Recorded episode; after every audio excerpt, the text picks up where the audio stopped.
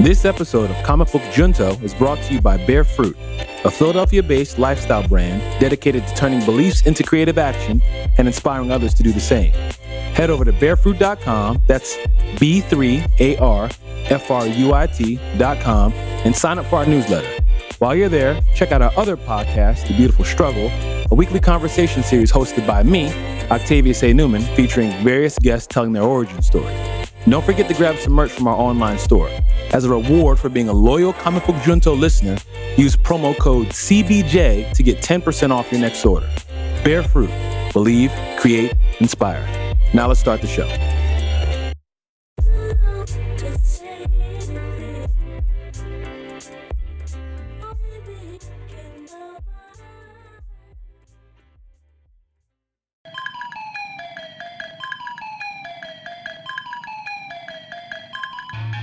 Hello and welcome to Comic Book Junto, episode 32.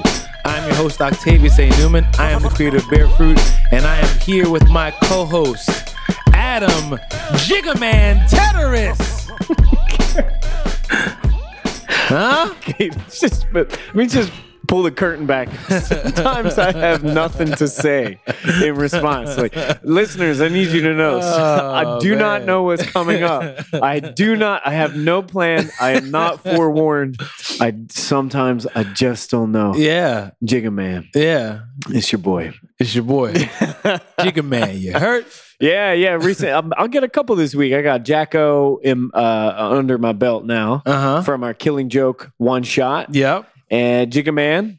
And if if if luck prevails, we'll have one for the Suicide Squad Right. one shot. Hopefully this weekend, sometime this weekend. Just so you know, this is the 40th episode of Comic Book Junto that we have recorded. Woo! So there- 40 ah, we, we I said this moments ago. We've created a monster. Yeah. We made a monster. We have literally recorded 40 times. I've come up with 40 different middle names for you. I can't remember. No, I can't remember any except Jacko. Junk pile. Yeah, you know what? People like junk pile. Every once in a while, we get an email, and it'll be addressed to like, "Hey, Octavius and junk pile." Yeah. I got something to say. John Bone. My name's not Junk Pile. I appreciate you paying attention though. Oh man. Jackknife. Jackknife was a good one. I like I like Jubilee, Mm-hmm. Joystick. Yeah. I recall as well. Yeah. Uh, and Jamiroquai. Yes. We had a nice, you know, It's, it's good. 40 episodes that we're still running. That's right. That's right. That's right. How you doing, man? Hey man, I'm doing well. Yeah. Um had a great time doing our one shot of um Batman the Killing Joke. I Mhm. thought it was I listened to it today and I was like, man, you know what? This is this is pretty well represents Yeah. how I feel and how you feel and Yeah. we got some feedback from you guys saying that you guys liked it as well. So thank you guys for listening to that. Mhm. One person went so far as to say they enjoyed our one shot more than the movie. And I'm Honored. saying, you give me some of that Fathom events. Look, Can I uh, get some of that money? theater theater money? Well, at least give us five stars and a positive comment. yes. So if you liked that one shot on Batman the Killing Joke, seriously, subscribe, leave us five stars and a positive comment on iTunes, and share this with somebody. Another thing that we've been doing is on Twitter, we're asking you guys to at five people that you want to share this podcast with. So every time a new episode comes out, we're going to be asking you guys on Twitter um, to at five different people. Um, so you kind of do the the retweet, but the retweet where you can write in the post as well. Mhm. Um, and just at five people who you want to share the podcast with and invite them to join the junto. I'd like to think of it as a challenge, you know? Mm-hmm. Like we say share the the junto, share the episodes, share share the love. Uh, but I, I like to think of it as a challenge. Try try to share it with five people, at least five people. Yeah. More than five people if Yeah. you got them. But, But I mean, I mean, this comes out once a week. yeah. So think of five new people that you can invite to join the junto. And they don't have, as you know, if you listen to the show, you don't have to know everything about comics, everything about the TV shows, everything about the news. You know, it's, it's made to be accessible for everybody. So we don't ask Yeah. y'all for money. We don't ask y'all to pay for nothing. Yeah. What we do, Yeah. right? But what we do want you to do, we want to actually have a call to action every episode. Please at five people on Twitter. I want you to go to your favorite Magikarp Pokemon Go spot. Mm. I want you to shout, "Hey, can I get everybody's attention?" Okay, I, I need five people to come over here and talk to me. Right. This is important. Yes. I know how to catch Mewtwo. oh. And then you trick them because you don't. You be like- Maybe you do. You'd be like, hit subscribe. But yeah, yeah you just Pull say, your phone out. Hey, open hit- up the podcast app. Wait, I'm confused. I thought we were open up the app now and stop asking me so many questions. I just don't understand how this is going to help me catch a Pokemon. Go to search comic book junto. Trust me. See the subscribe button. Hit it. And they're like this Yeah. doesn't, and then you just walk away. yeah, that's right. Yeah, yeah. That's just my suggestion. Maybe you have a different way. okay. Or it. you can just at five people on Twitter. Tell the people about Bear Fruit. Yeah, so this podcast is brought to you by Bear Fruit, Philadelphia-based lifestyle brand. Um, very, very, very happy to help bring this podcast come together. You can check out more information on them from Twitter, Instagram, Snapchat, all the same thing at Bear Fruit, B3ARFRUIT. You can go to the um, bearfruit.com, sign up for the newsletter, check out our store, check out our merch. Um, if you follow Bear Fruit's story, there's an opportunity for you to get a special discount if you follow Comic Book Junto Story on Instagram, and if you follow my personal story at Octavius A. Newman on Instagram. So there's a little kind of secret thing, but by the time you listen to this, as you know, Instagram stories is only 24 hours. So, but there's a special code that you're going to have to find. So follow Bear Fruit, check out the story, um, but then also check out Comic Book Junto and uh, Octavius A. Newman's story as well. So there's that. In in my life, I finished Uncharted number four. Um, Yes, did. Uh, Uncharted four, Yeah, and which I'm I'm trying. I'm working. I'm putting hours into this game. yeah, and I'm loving it. But I want to reach the end of the game, and at the same time, You're I do not want to reach the end of It's the so game. much I, I don't want it to stop. yeah. yeah, I love it. Um, I finished Stranger Things. oh yeah. Oh, you wait. You're done. You Done. finished it. Done. Okay. Here's the thing. And Victory, my wife watched it with me. Now, you don't understand why this is a victory. she actually finished something and I didn't have to wait for her. Like, this is a big deal that we've made it through eight episodes of something and we began it and we finished it Uh. and we both know what's going on Yeah. and we both like saw it together. Like, we watched some episodes out of order, Yeah. but ultimately, she didn't bust in in episode four and go, Who's that? Yeah. What's going on? Yeah. Why is she? Why is she like egos? Like, you know what I mean? It's not like it's, sure. it's that you know exactly she knows what's going on. That was awesome. Well, so okay. Here's the thing. I've seen two episodes of Stranger Things. Yes. and I am enthralled. Oh yeah. I'm on board. Everything about the show so far, I'm totally on board. Mhm. However, Timmery and I have decided it is it's our show. You know, this is the Oof. show that we watch. Yeah. I, res- I respect the law, Octavius. Yes, Octavius, I respect the law. Okay. I'm a law-abiding man, Okay. but I'm like, can You, we you're can, struggling. can we watch this tonight?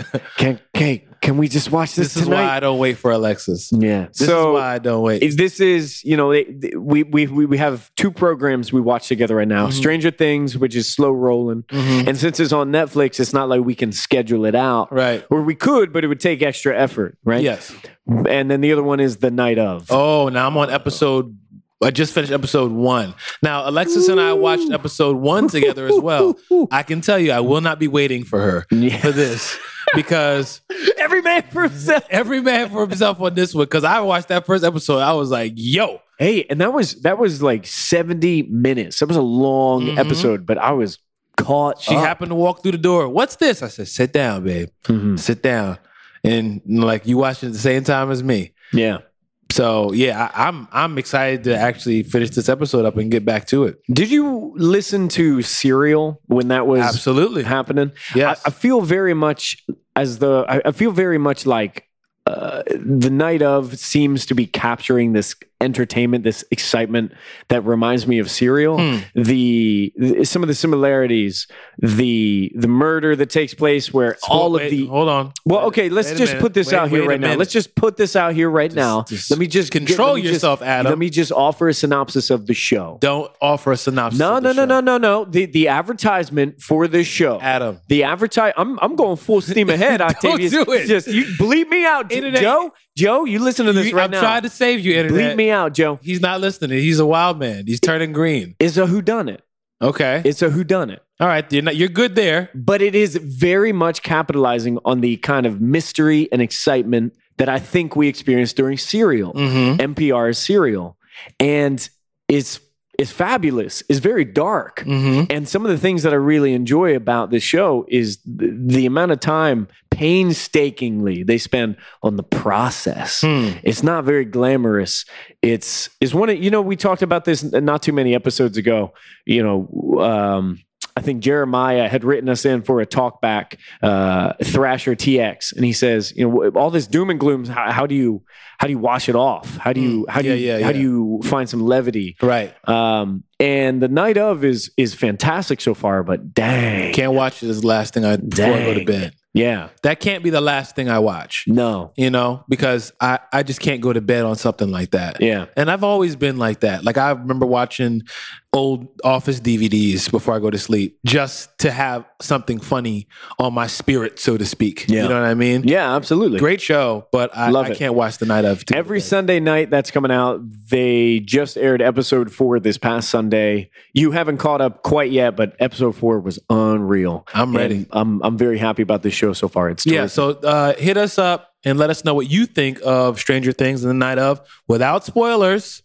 But yeah, you can hit us up and let us know. We'd like to hear your thoughts on those shows. Let us know about the uh, the the marital principles of Yeah, co, yeah. co watching television. How do you do that with your significant other? Are you Yeah. like me when you're like, look, you're on your own? Or are you like Adam where you're like, I will wait for you? Thing is, you know what? I'm gonna tell you why. I'm Relationship is a sacrifice. I'm gonna tell you why Alexis was able to finish this okay. because she enjoyed it. She was into it. She had a day off, Yeah. and she just binged up to like episode six. Yeah. So I came back and she was like, Well, I'm on episode seven, eight or something. And I was like, Oh, great. So I can just watch at my normal pace. Yeah. And we happened to be able to finish it up together. Yeah. Yeah. Yeah. Yeah. But if I had to wait for her, I'd still be on episode. Uh, Let me just put an appeal right now. out here right now. Okay. Timmery, I know you're listening. She doesn't. She doesn't listen. Thank you for the five stars and a positive comment, Timmy.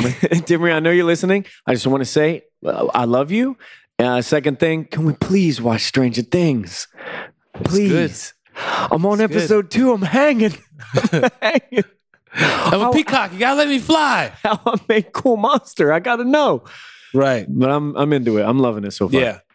All right. So we got something that we're really, really, really, really excited about. Yeah, we, we we're baking something. Yeah, and that is some New York Comic Con um, plans. Now, Mm-hmm. um, we've talked on this show before about trying to find tickets and all that cool stuff. My my like big grand scheme to get a ticket because Yeah.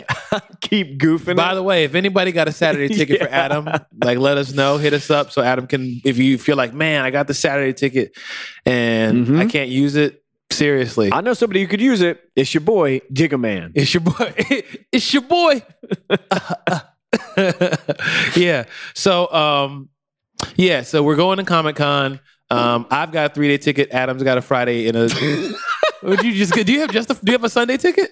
Just Friday. He's got just a Friday ticket, so we're still trying to work that out. It's lit. Right. Um, but besides that, we've got a panel that we submitted to New York Comic Con. Yeah. And we are really, really, really excited about the possibility of being able to have comic book junto at New York Comic Con. It's Yeah. really a possibility. Absolutely. And Adam and I put a lot of work together, uh, put a lot of work in. If you listen to um, the one shot episode, you heard me reference when Adam was like, Don't tell me how it's wrong, tell me how to fix it.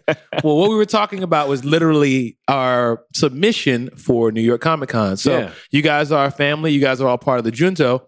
And we wanted to share with you what we're submitting um, and just kind of bring you guys in the loop. Yeah, and then beyond that, we, we want to invite you to help us out a little bit. But first, you Octavius and I, like like you said, you we, we put our heads together. We we turned out something that I'm I'm proud of. I'm very proud. and of in sharing this pitch, this pitch for a panel at Comic Con, I've shared this with other people, and, and people have mentioned to me, yeah, I, w- I would want to be a part of that. So we hope as we share this with you right now, comic book junto listeners, you would share this with other people. We hope that you would want to be a part of something like this. yes. And you got a minute right now, put your ear to your ear pod, and I'm going to read the pitch, Right. if I may. Mm-hmm. So here's the thing: we have a panel description is nice and brief, and this is how we're pitching this. Uh, I, I imagine this is kind of how it would be listed Yeah. if it were on a website So this is my program. third or fourth. eh, I think this is my third year of Comic Con in a row. Uh. And what happens is you get this like program, and or there's an app that you can scroll through. You can see what's going on where. Yeah. You can kind of set up your experience, and there's this real short kind of blurb for each panel. And you, you know, just kind of explains what that is. So we're, this is what we're about to read first. Is what you would read on Yeah. your app. All right, this is our version. Where would my favorite superhero stand on Black Lives Matter? Uh, What if they reboot my favorite character into something I don't like? Geek culture can be used as a common lens and catalyst to challenge perspectives, provoke thought, and inspire creativity. Our panel invites speakers of diverse backgrounds to discuss current events using geek culture to promote positive, complex dialogue. Join us as we attempt to make sense of our world, one panel at a time. Don't you want to go to that? Is lit. Straight up. Don't you want to go to that? Yeah. Scoochie. Yeah, I definitely want Scoochie. definitely wanna this go is there. exactly what New York Comic Con wants to hear. Are you guys gonna get on the mic and yell Scoochie? That is correct. We noticed in your pitch, you, first of all, you wasted a lot of words because you just put ad libs in, in between every sentence. Right. Like, sorry. Oh, sorry about that.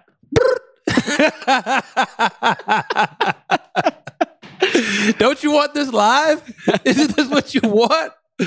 Oh Uh, man. wh- what do you think? Should I share the additional details? Is that worthy? Uh, yeah, go for it. Okay, so we wanted to provide something for New York Comic Con staff, uh, something to give them an understanding of what our goals are, a little background and context for people who are not familiar with comic book Right, junto. because- you, you, dear listener, that may not be you, but Mm-hmm. this is for anyone who is not familiar with Octavius and I, not yet. Yeah, because we're 40 episodes in, but to a large majority of the world, they're like, "What's a junto?" Yeah, that's right.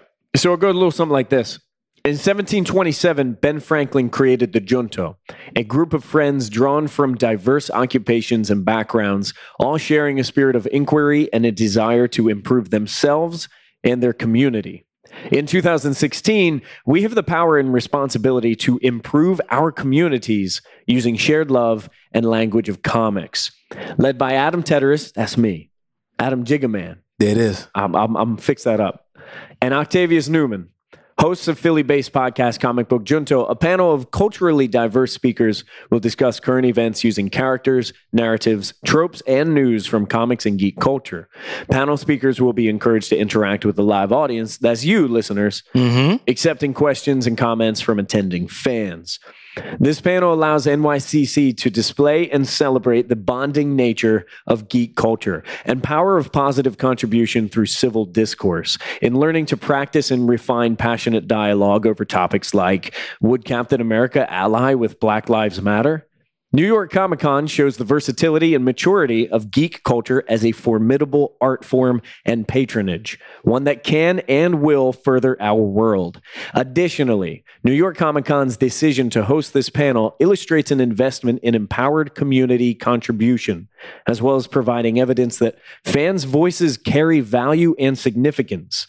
Frankly, the better we become in terms of sharing our opinions without hostility, the better we become as a relevant and important community. It's lit. Yeah, I'm proud of that. Yeah. And and I think that would make for a really wonderful engagement, just fans together Mm-hmm. d- agreeing we can cast our aspersions aside, we can have conversations from our heart, we can open up our minds, and we can be ready to listen to one another on perspectives and and ideas that maybe we're uncomfortable with. Mhm. I- I just think that's such a good thing. We can use comic books as a vessel to have important conversations to make one another, myself and each other better. Yeah. So what we're hoping to have happen is that New York Comic Con picks up the panel, um, and we're able to get some of the people that inspire us and that we admire to be able to get together, our diverse community, um, up on that panel, sit them down, have discussion, and talk about some of these topics, and basically have the same thing that we've had for 40 episodes um, on iTunes and SoundCloud, and Google Play, but have a live version of it and geek he- geek central on the East Coast. That's right. And we need you guys to help us out in doing that because um, we always talk about five stars in a positive comment. We always talk about subscribe, rate, review, share, and all that kind of stuff. Um, and we say that because you guys are extremely powerful. Your voice is powerful. Yeah. Got to believe that New York Comic Con wants to put on a show that they think is going to serve their audience. because it's for you, it's for us. Right. Absolutely. So what we're going to do is we're going to start a little campaign. We want you to help us. So we're going to use hashtag CBJ for NYCC. So number that's four. CBJ, the number four NYCC. And we want to ask if what we just read sounds good to you, whether you're going to be at New York Comic Con or not. We want to ask that you would tweet at NY underscore comic underscore con and say, we want comic book junto.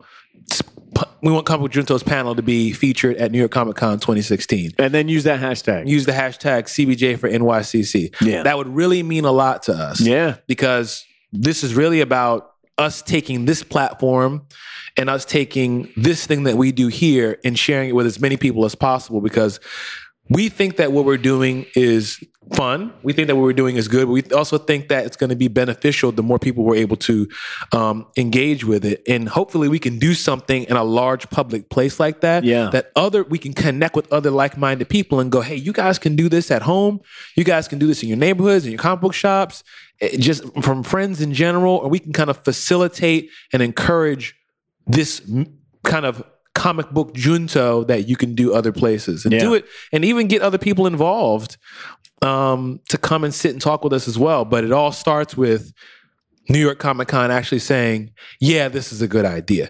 it's powerful to get together with people who care just as much about an art form, about a medium uh, as you do. It's powerful to have different people from different places come together and speak together. And also, it's going to get my dumb ass a ticket to Saturday. All right. I forgot about that part. I forgot about the fact that you might not be able to even go. No, oh, you didn't know? Yeah, Yeah, that's but that's not really what this is about. No. I mean, uh, this is really about trying to trying to expand what we've done to to make it into a live because we want to create experiences, memories, and shareable moments with comic book junto. That's Mhm. that's one of the things that's important to us, um, and hopefully we can do that. So again, tweet at ny ny underscore comic underscore con.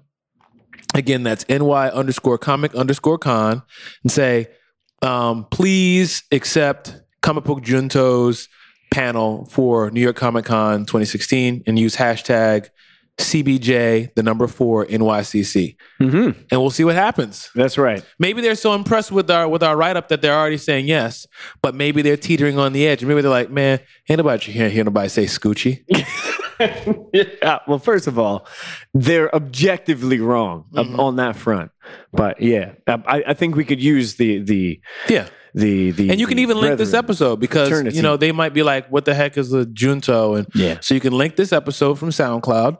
You can put the hashtag and you can say, "Hey, we want this to happen." And again, you don't have to be going. If you think that this is something that other people would benefit from, let people know. Yeah, that's right. So yeah, Now that we have that out of the way, let's get into the important stuff. Pokemon Go news. there we go. okay. All right, let's get right into it. Breaking. So, breaking. a 19 year old was reportedly trying to catch a Pokemon when he lost control of his car, crashed his vehicle into St. Fran- uh, Francis Xavier's College around 7 p.m. Okay.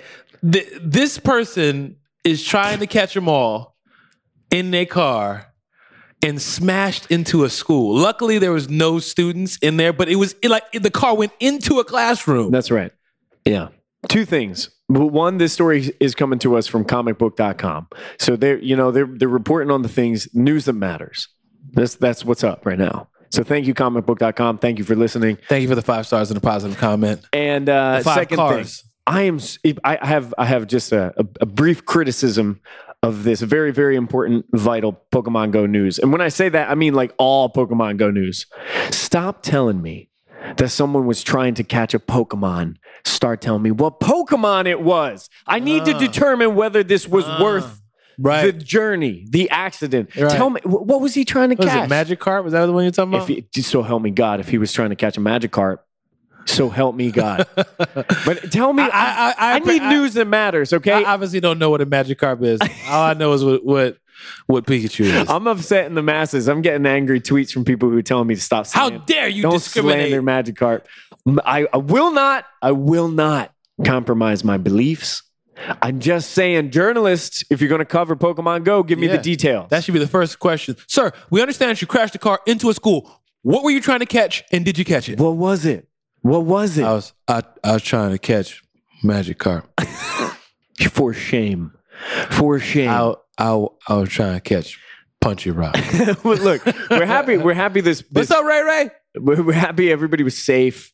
That's a very good thing. Uh, in an update that I think is is necessary. This is again a story that we're talking about that has to do with playing Pokemon Go while driving. Pokemon Go was just updated. Stop doing it. The app was updated, and there are two. Internet, listen to me. I bet not hear about nobody who's comes from this this house. Yes. This family, this congregation No. better not be out there playing no Pokemon and crashing no cars into nothing. No, no, no, not from our tribe. Not from this tribe. We ain't gonna have it. Mm-mm. Okay, so act like you got some sense. But two important details. This update that just came out. One, when you boot the game, it gives you little messages that are referring to news articles like this one, uh, or alluding to it anyway. And the game you boot it up and it'll say like, "Don't play Pokemon Go and drive." You- Or it's another one will say- that means you. Stop. yeah, another I'm one talking will to say, you. No, I know you're driving. Don't don't don't trespass while playing Pokemon Go. So And now they're, and another they're one- putting another this in one, there. And another one. Would Young Metro do this? yeah, oddly, one of the does odd- Young one of the Metro trust you? messages, one of the messages when you boot the game up, it just says, "Don't play Pokemon Go." I'm like, that's what contradictory. Why'd you got to tell me that when I boot this game up? like, you know what? Don't play. The second thing is uh, this update has actually made it more difficult to play the game when driving. So they're trying to take any incentive away from playing the game when you're in a mu- moving vehicle. So there was a refresh rate on the game, like the refresh rate that allows Pokemon to generate around you, that sort of thing. And it was way faster when the game first came out. They made that refresh rate slower, which means if you're driving very quickly, you can't play. Nothing's popping up. You you have no opportunity to see anything, to catch anything. They're trying, this company is trying to make a more safe experience. Props to Niantic, but damn, you created a, mo- we didn't create a monster, really. We just trying. You created a monster. You created a pocket monster. How you make what cool did. monster? That's what's up. That's. So once again, we know that you're coming here faithfully for your Pokemon Go news as well as your Australian news. Yeah. So check this out, guys. So there's a bunch of people in Australia that are claiming Jedi as their religion. Okay. Okay. You got me. So, all right, it's me. Um, yeah. So you might be like, okay, you know, you do whatever you want to do. I mean, you believe what you believe. And if you believe that the force is real and you believe in the dark side, that's your business. Well, interestingly enough, the people in Australia that have a problem with it are the Atheist Foundation. Okay. And I'm reading this article and I'm like, what? Why is this a thing? What's the what is the problem? Why is the problem? So basically, the Atheist Foundation is saying that this is what it says. The Atheist Foundation explains that the Jedi religion is classified as a not defined religion rather than non religion, Okay. Signifying it's an actually established faith. The group worries. Uh, the group worries false census records will only make Australia seem more religious than it really is. Uh, hold up. Question in the back. Me. Yes. Just Yes, pick you, me. sir. Yeah. Okay. Thank you. Why does that matter? Mind your business, atheist. I don't understand what the What- complaint is. Is the complaint like atheists, these particular atheists, these people, they just really care about accurate data? Or what is this? I, here's what I'm getting. What Okay. I'm getting is you're making it look like Australia's more religious than it is. Uh-huh. So we as atheists, they're saying, of course, we want the narrative to be these people believe there is no God, there is no faith. Okay, so, So, they, it's it's almost got- as if it's diluting their right. presence. So if you jokers are running around saying that you're excuse me, it's not jokers, it's Jedi's. pardon me. Yeah. If you Jedi's are running around saying that you are, well, let me get the technical term here. Um, Jedi, Jedi, Judean, Jed, Jed, Jedism, Jedism, Okay. Jediism. Jediism. Yeah, Sure. Jediism. Sure, sure. Then they're gonna think that Australia is more religious than it really is, and it's just like you have the right to believe that there is no God. Mm-hmm. I have the right to believe that there is a God, Mm-hmm. and somebody else has the right to believe that Jedi is real. Sure, Mind your doggone business. sure, sure. Like, let people believe what they want to believe. If you, because believe it or not, atheism is a belief in and of itself. Yeah, of course. To say that I believe in nothing is stating your belief. Sure. So why are you? And if anything, it's kind of offensive Mm. for you to go, "Oh, stop playing." Mhm. Hold on a minute. I'm not telling you to stop playing. I'm not going. Obviously, there's a God. Look at the trees. Where'd they come from? Now, I'd be a jerk if I said that. Yeah, sure. You know what I mean? Obviously, there's a God. You're created. Where'd you come from? The Big Bang. Okay, so who? So who started the bang? yeah. So I, I can't do that because I'd be rude. But if someone wants to believe in the force, oh, oh, come now. You know, it's interesting. I I would understand and be sympathetic to maybe a frustrated census worker, but only in the beginning, Mm-hmm. right? Like when you you're going door to door or you're collecting. I don't know how they take a census, but let me tell. Let me give you. Let me give you. Oh, just but like if you're if you're collecting this information, is what I'm getting at. In the beginning, when the first person who says, uh, "Mark me down as Jedi," I'd be like, "Okay." You But goof- when you're goofing on me. But if if a lot of people are doing that, then I might be thinking, uh, maybe I need to observe this. The now. poll revealed that 64,390 Australians said Jedi was their religion. that that many Australians are bound by an energy field created by all living things known as the Force. So, so what? Like, I don't know. uh, that's what I'm saying. Atheists, like, live your life. yeah, You don't believe that there's a God. Okay. Now, if you want to have a theological, di- see, that's the thing. They're not trying to have a theological discussion. They're just going, stop saying you're a Jedi as a faith because it's not, you're not saying it, that you're not a religion. You're saying that you're a religion that we don't observe. And it's just like, that's just like saying, stop saying you're a Christian. sure, Stop saying you're, you're Muslim. sure. And you can't do that. Yeah, Like what are you that's that's kind of offensive. Like Yeah. you can't roll up and be like, well, we don't observe Jedi. Well, you don't observe observe Jesus either, but you can't tell me you don't observe Allah, but you can't Buddha. You can't run up. You wouldn't dare run up and go, just say you you don't have religion. Yeah, Like that's crazy to me. I like the, there's so many opportunities. M- Maybe years ago I would have done this. There's so many opportunities for me to just play off this, make a goof. I'm like, yeah, of course, it's funny, huh? Uh-huh. Like you just let people do what they want to do. Don't be a Padawan about it. hey, but like I, it- honestly, my, my my motto recently, the life that I'm trying to live, Mhm. revolves around the phrase "Don't yuck anybody's yum." Hmm. I'm not trying to yuck your yum. If you're about that, be about that. Like if if you're goofing or not, I, it doesn't matter to me. It doesn't matter to me. And I know that's just that's just me being a Zen master, but I, I'm just. Do we really need to get in a spat over this? Do, do y'all need to get stressed out over people deciding that they want to declare that they are Jedi's? The only thing that I would say, like, can you just say that you're a Jedi? I thought like yeah, it was harder than that. Yeah, well, I mean, don't you know. like I, I I don't know that you have to like be. Don't you have to be trained? Yeah, or I something don't know. like that. I don't know what the rules are. I'm being serious. Like I, I really don't know how does one go about this. I and I'm to- not trying to be disrespectful in any kind of way. I'm actually ignorant to it. You got to speak to your local Jedi master. yeah, Like, you got go to to tell your, you. your local Jedi congregation and go. Are the doors of the congregation open, yeah, exactly. or do I have to wait till Sunday, And or they'll do be you like- guys congregate on Tuesdays? How That depends. What did you think of episode one? Like, I liked it. You're out. You're no, no. I mean, I, I, I mean, too late. You said what you that depends. Does the Sarlacc have a beak? I mean, I think so. You're out.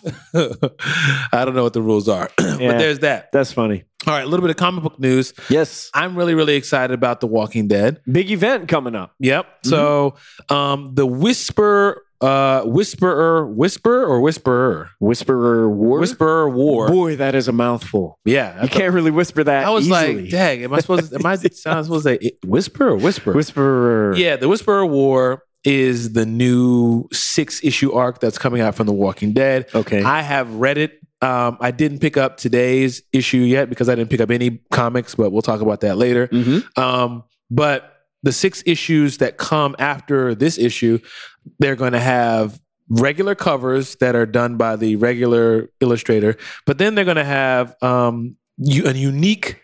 Uh, an- another illustrator that's going to create this six issue cover that creates this whole like Big scene. big scene, which Yeah. I'm I'm excited to collect those variants. I think they did that for the All Out War arc, and that was the last giant event that I read. but that wasn't that wasn't a different illustrator. No, it wasn't. A, you're right. It Mhm. wasn't a different illustrator, but it's it's exciting. It's I'm looking at the article, in fact, and I'm I'm I'm loving the fact that uh, uh, comicbook.com did talk to Robert Kirkman about the event, and they say Kirkman reports it's going to be great. I'm like, okay, Yeah. yeah, it's cool. Oh well, You got anything else? I was for me? worried until you said that. Yeah, yeah. But now that you think it's gonna be great, then cool.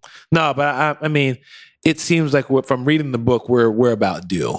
Are you are, are you capable of summarizing what this is about? Do you have any idea what this is about without spoiling? I'm really not good at talking about something without spoiling it. Okay. There's way too much that's going on. If you've watched the TV show, if I explain anything, it's going to give away too much. But my understanding is the whispers, the whisperers are a faction of some kind, a group. That's a great way to put it and leave it. and that's it. That's a great way to put it there and they're a faction. Okay.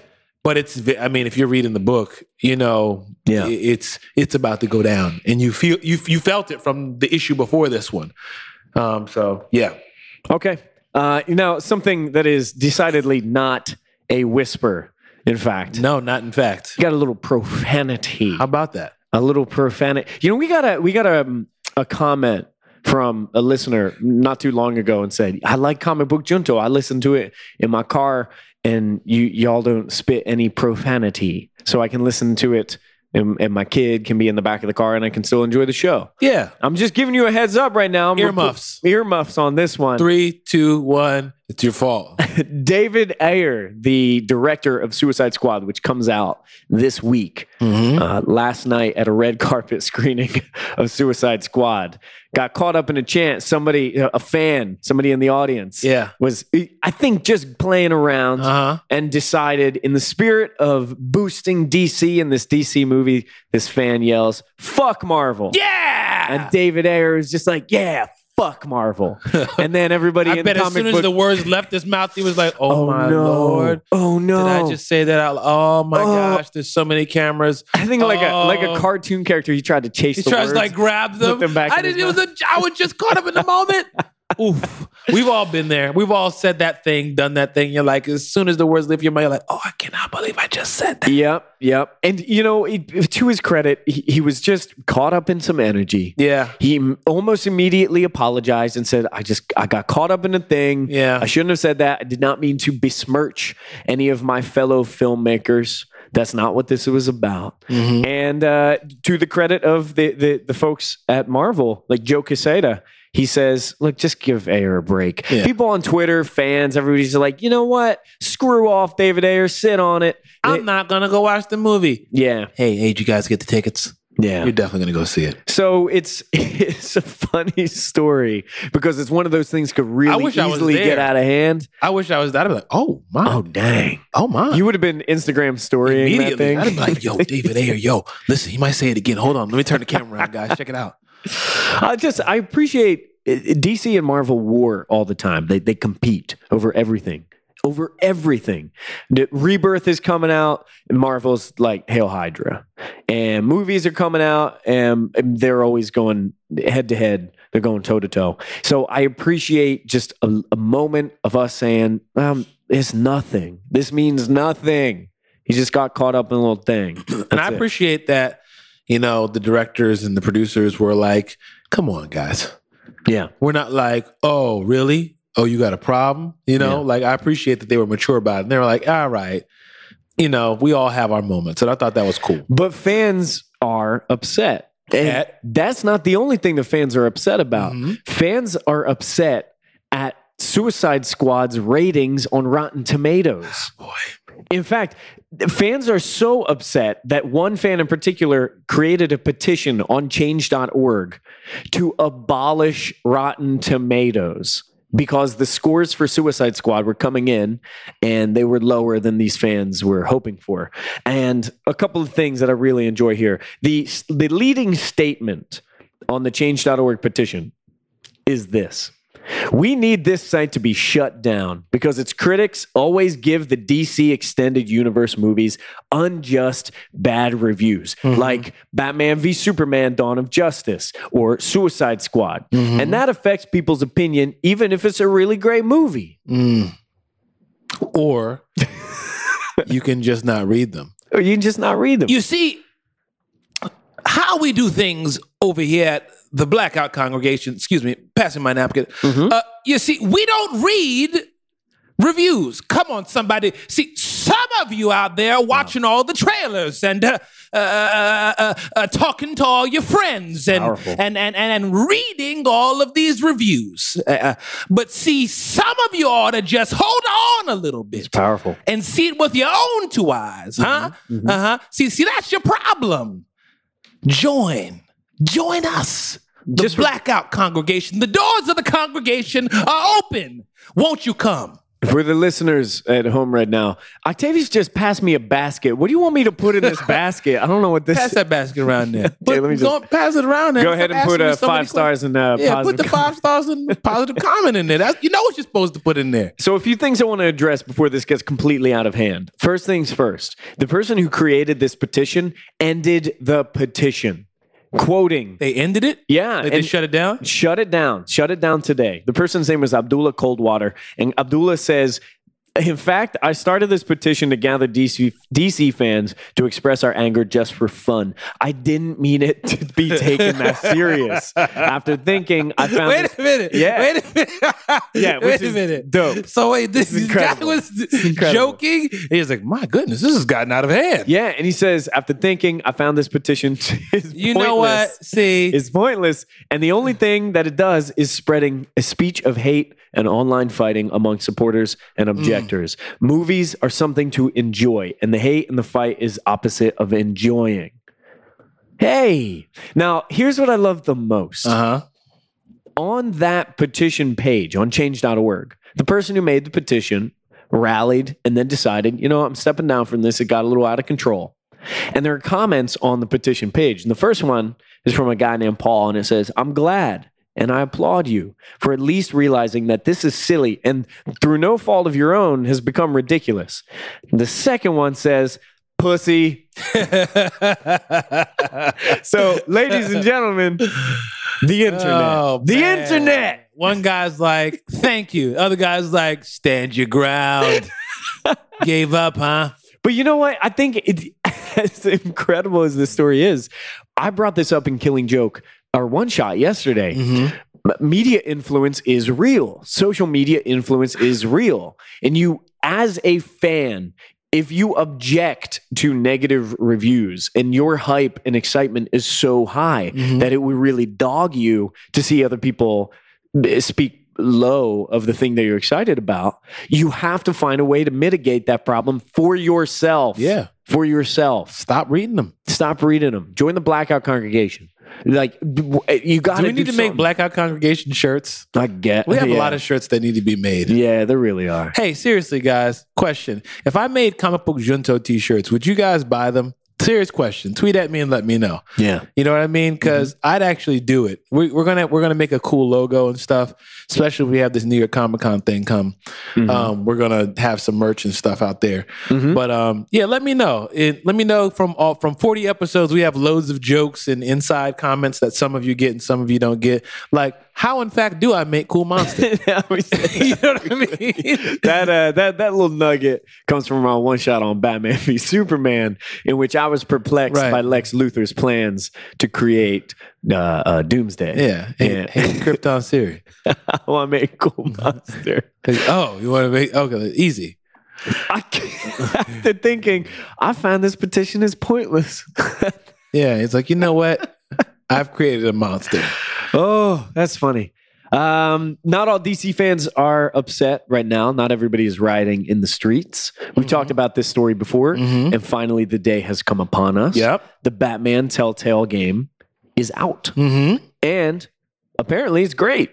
I haven't played it yet. Yeah, it lo- it looks fun. It looks interesting. This is the one where you control Bruce Wayne and Batman. yes. So you you have an opportunity to live as Bruce Wayne, make decisions to either heighten or introduce or heighten violence, or take a more diplomatic, resourceful approach. I'm I'm throwing batarangs at everything. so the thing with the Telltale game, it's episodic. The first chapter is out right now. Mhm. I believe there are four chapters total, and if you choose, you can buy a season pass for the whole all of all four of them, and that's thirty bucks. It's on everything. That's what I'm going to get. I'm going to It's on everything. So you going to get it? yeah, yeah, absolutely. I'm gonna get it. Maybe we can actually find a way to do a one shot kind of John. Yeah. And you know what? You're going to get a PS4, right? yeah, yeah. Why you say it like that? It's just it's it is a a PlayStation 4 is expensive. I got a stack of Xbox One games just calling my name. Destiny, which is what I play with my my boys. Destiny has new uh, content coming out really soon, and that usually means we schedule it like a TV show. I will get together with my boys with the same group every like Sunday or Tuesday or what have you, right? And we get together and we jam on that. So introducing a new system and a whole new library of games, it's it's great because so much good stuff is now at my fingertips, but it's also like, dang, what a, that's a burden. I don't know if I can Yeah. do this. I'm going to turn into the great Gatsby of, of video games. I just have a, a rack, shelves on shelves on shelves of games that I, I haven't been able to touch. Yeah. Well, I was thinking what we could do is we can't, can't we make like a gamer group? Gamer? Yeah, yeah, we can do A something. comic like book junto like team or group or something like yeah, that. Yeah, yeah, yeah. That'd be fun. Yeah. That'd be real fun. So why don't you guys again tweet at us? Let us know if that's something you'd be into. I got a lot of tweeting that you guys Yeah, I got to was do. going to say, maybe you want to schedule some of these. All right, yeah, just focus on New York Comic Con for now. that's right. All right, so um, some Marvel news: Mm-hmm. Avengers: Infinity War is now going to be one single movie. As opposed to being, the, we were saying it was going to be part one and part two. Yeah, but from what I'm understanding, there's still two movies. They're just different names now? Question Okay. mark. Interesting. So the Avengers: Infinity War is going to be a single movie. And then the second movie is what? We don't know exactly, but Ah. from what I'm hearing, this is you know I could be dead wrong. Mhm. I'm hearing it's now kind of shifted into another Avengers title. Okay. You know, I wonder what they would do. What do you think they would do with that?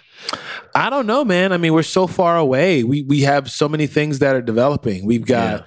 Black Panther. We've got Captain um, Marvel, Captain Marvel. Thor, we've got Dark, Dark Side of the Moon. Thor Ragnarok. yeah. Uh, so we got Thor and the Hulk there. yeah. And then we also got Doctor Strange. Then we got Jessica Jones. And then we got Punisher. And then we've got Daredevil. And then we got Iron Ooh. Fist and Defenders. And Dang. like, in from what we understood from the rumors we heard, that the Infinity War was supposed to have some crazy amount of characters in it. So you can only assume that, you know, we also got Spider Man as well. So Guardians of the Galaxy Volume Right. 2. and they're all splintering out and then kind of weaving back in together. And I can assume that they're going to kind of weave in and out, weave in and out over Yeah. the next. I mean, like like they said, they're already talking out to 2021. Damn. So you know, at least that's the horizon that they've got. They got we got nine movies in the next three years. You know what? Be given the timing of this information right now. I know we're still far away from pre-production and actual production of this movie. Given the timing, I wonder will we see Civil War 2 on the screens? Because Captain America Civil War was a smash. It killed. And right now we're doing Civil War in the comic books, Civil War 2, I should say, in the comic books.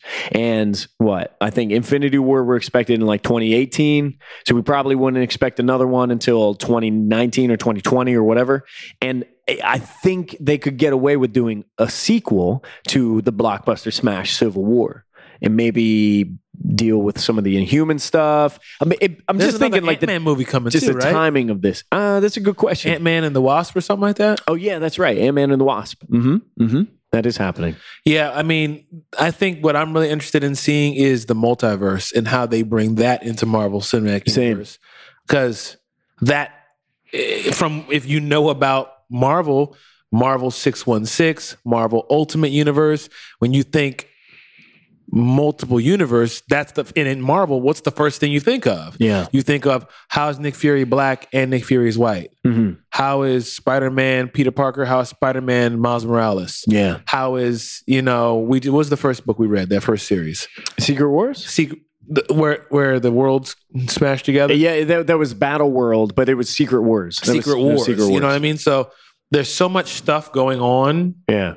We have really no idea we've got Inhumans coming up and there's even after Civil War two we've got X is it Avengers versus Inhumans or X Men versus Inhumans X Men versus Inhumans. Yeah. So um, who knows what what's even going on?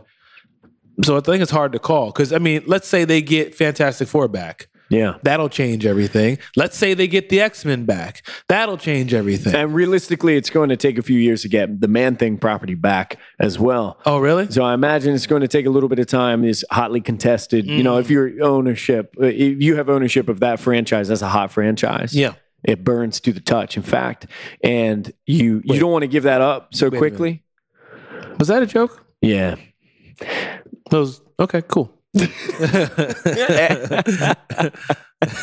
Uh, speaking on Marvel uh, movies, Marvel entertainment, and sequels coming out, Netflix has released a schedule for all of their future Marvel shows, which is exciting. Yeah. Excited. Uh, on the tail end of seeing some of the teasers from Comic Con, now we have an understanding of when of the, some of these things will land. Luke Cage will premiere September 30th. That's not far. And not far at all. No, uh, Iron Fist, eh, or wait, uh, Daredevil season two, Iron Fist, Defenders, they're coming in 2017. Uh, Jessica Jones season two. This is the first time that we're actually seeing mention of this. Uh, it's going to premiere back to back with the Defenders, which is interesting. And The Punisher is going to commence sometime after Jessica Jones season two. Mm-hmm. Goodness gracious. Yeah, so it seems like Jessica Jones season two, The Punisher, and Daredevil season three won't be put out until somewhere around 2018. Yeah. But it feels good to know that they have a plan for the street level side TV side of Marvel. Yeah. I mean, I, I'm really excited for all of that stuff, Mm-hmm. and I think it's because you get more of it.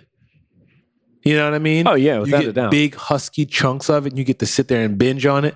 I really, really enjoy that. Having one movie is great, but being able to have something that's a little more long form, and you can come back and get another episode, another episode, another episode.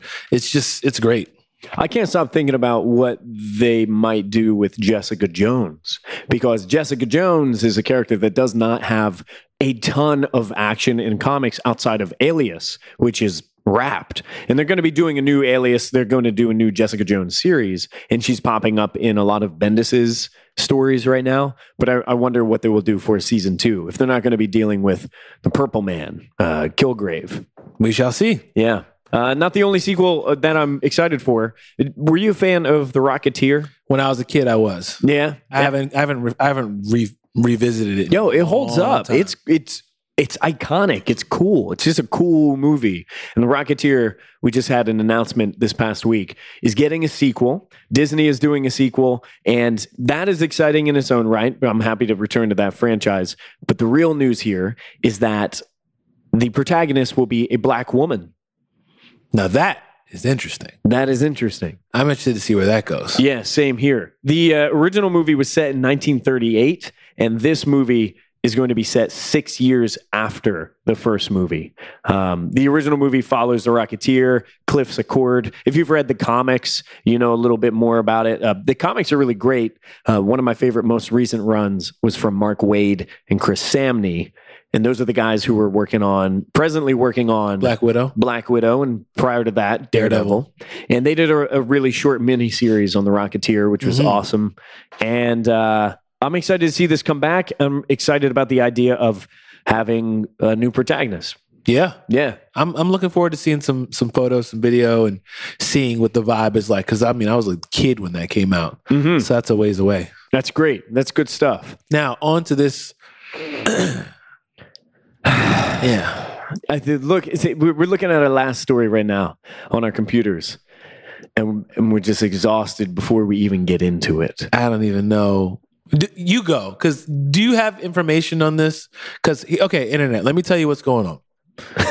There's a movie coming out called Great Wall. As you're saying this, everyone who listens to the show is rolling their eyes. They're like, "Damn it, here we go. Called Great Wall. Here it comes." And when you say Great Wall, you're like, oh, you mean Great Wall of China? Like, Yeah, that yeah, that. Starring Matthew Damon. Matt Damon. Yeah. What? What? Wait, what? What? So I Yeah. so I says to myself, I says, self, hold on, gather more information, find out what's going on. What's the story about? You know, like I always say, listen, let them tell the story for us. Get, let's get an idea what's going on. Sure. So I'm gonna let you take it from here. All right, a couple of things to point out uh, right off the bat. There's a piece on theatlantic.com, and the name of the piece is What is Matt Damon doing on top of the Great Wall? And it's about how people are very upset, justifiably so, about this story and Matt Damon being in this movie. Again, another example, as we've visited before and will visit again, of whitewashing in Hollywood. Some context for the film it's a monster movie and it's a Chinese made movie. The director of the film is Zhang Yimou. And you might know Zhang Yimou as an incredibly famous director from China who's done a ton of work that you and I, Octavius, probably have not seen. However, you might remember that director from the movie Hero, Jet Li, Yep. and also the movie House of Flying Daggers. Yep. Which was dope. Yep. Those movies were really cool. Martial Mhm. arts movies. Um, Z Z Zhang in House of Flying Daggers was so cool. Um, so it's a Chinese director. My understanding is it's being shot in China. And it's also one of the most expensive Chinese movies. It's uh, a budget of 135 million dollars. It is it is the most expensive Chinese film ever made. So a couple of these things I think are significant. So all of this leads me to ask just one more time, Mhm. what is Matt Damon doing here? First thing that came to my mind is, wh- I don't, I just don't, I don't get what he's doing. Now I have no What- idea. what role it does doesn't make play? sense. It's especially nonsensical. Given all of the conversations we've been having lately, not just comic book junto, but just in general, the Ghost in the Shell movie with Scarlett Johansson, the conversation about the Ancient One in Doctor Strange, you know, whitewashing in general. This is present. We are aware. A lot of people, even just if, even just a little bit, a lot of people are woke to this. So how are we going to go through this right now with that trailer? And the thing that really bugs me out too is I would see this movie. I would totally see this movie because it looks dope. And it looks like a movie from this director, one that I've come to love. Mm-hmm. And then Matt Damon. I just don't understand. Do we have a plot? Do we do we know what the plot is? All I know is the it's a it's a Chinese epic movie in which they're telling it this like mystical version of why the Great Wall exists, Mhm. and the reason it, it exists is to defend their area from monsters, The not? Mongolians, but like dragons, monsters. Mhm. Looks like big reptiles. Yeah. hmm And that looks dope, and it looks beautiful. The effects look cool. This is a movie that I know that I would enjoy. But Matt Damon, Matt, oh, Matt Damon. And the crazy thing is, and this is why I'm still kind of like, I need more Yeah. because when you watch the trailer, a large majority of the people are Asian, Yeah. All of them, it seems. except, Matt for, Damon uh, and one other guy. Willem Dafoe is in it as well. So I'm just kind of like, so where does Matt Damon fit in? I just don't- like. So let me say, let me put it this way. My question is always, why do I care? yeah. Why do I care? Uh huh. So the main character, the only thing that the trailer gave me is he's white and he's Matt Damon. But but th- it has to be a plot point. It better be a plot point Yeah. as to why everybody's Asian and the main character is a white guy. I just don't It, know. it better be a plot. You and he is the only one to you speak. have to address that. Like you can't not address that. You can't not talk about that. You can't act like that's normal. And the in the trailer, he's the only one who has lines. He's the only one to speak in the trailer, and his I think is the only name that appears in the trailer, but for the credit sequence at the end after they've shown the title. And look, I understand that most people are not familiar with basically all of the other actors and actresses and, and, and talent of this film of, of Chinese descent. I get that, but it doesn't mean that they're not there. And what is Matt Damon doing here? I have an inkling of an idea. Just an inkling, just something, kind of a clue, even though I don't have the full picture. Okay. The screenplay of this movie is being written by Tony Gilroy. Oh, okay. Tony Gilroy might sound familiar as the man who wrote all but the most recent of the Bourne movies. Hmm. All of the Jason Bourne Johns, Tony Gilroy. Hmm. So he is the person who is doing the screenplay for this movie, or I should say, has already done the screenplay for this movie. Why, why, why does he always have to put Matt Damon in his flicks? Matt Damon can be Jason Bourne, who, by the way, controversial opinion alert, is just a boring version of James Bond. I saw the last movie. I have to agree. Yeah, that's just how I feel. It's just how I feel. But I, it seems like there's a little bit of cronyism. Like Tony Gilroy does this, and he's like, "Oh, I'm always put Damon in my movies, so why don't I just I'll put him in this one too." And this, I know that we are going to get this very soon if it hasn't already happened. That bullshit excuse. Well, we have to put a white guy in there so we can get funding, so we can get money, so it'll get greenlit. But I, that doesn't hold water for me. I'm trying. I'm trying to say, okay, let me get a plot synopsis or something, like because I don't have one. I don't. Did we find anything? Did we find out what the plot of this movie is? Can we look up on IMDb real quick and figure out? Yeah, I'm just I'm gonna go ahead and uh, see what I can find in terms of a synopsis of the movie right now. And I am googling this. First and foremost, it's just a lot of people who are really upset, understandably. Yeah, but Uh, I just need to know what this movie is about because from the trailer I didn't get enough. But Yeah. well, from from the I, I need to. I'm trying to. I'm trying to give them the benefit of the doubt to explain to me why the main character is a white guy. Yeah. in the Great Wall when everyone else is Asian. So I'm trying to reserve my response until I get. You know what I mean? Because Yeah. it's like if you tell me the plot, I'm still probably not gonna like it. But I at least want to do my part and kind of follow my own rules and going, okay, let me at least find out what's going on before I get upset. Yeah, sure, sure, sure, sure. Okay, uh, here's all I can possibly give you right now. the The movie is set in the Northern Song Dynasty, so that's relating to the era of of Chinese history, and the story is about mysteries revolving around the Great Wall of China. The movie is a loose adaptation of the Great Wall of China by Franz Kafka. As an allegory to the European isolationism and exclusion in spite of taking place in China during the Song Dynasty it, I still got nothing. I have nothing from that. Um, that's nothing for me. There are monsters in this movie, and it looks like a big old war movie. It it looks like a special effects palooza, you know, like one, one of those just we animated everything in special effects, crazy time. Let's go, go, go. Uh, it, it, it reminds me of the hell was uh, the the Keanu Reeves movie from last year or two years ago. Uh, 27, 27 Samurai. Oh yeah, yeah, yeah, yeah. is that right? Something like that. Yeah. Uh, it looks something. It's it's like a twenty seven Ronin, twenty seven Ronin. So we have this like mythical retelling of a, a period of time, and also this white person. All right. Well, I'm mad. I'm just I'm mad and I'm frustrated as usual. And the thing that really gets me more than anything is confusion. How do we have this right now? How do we have this right now? You got some splaining to do. yeah, you got you got to give me more than this.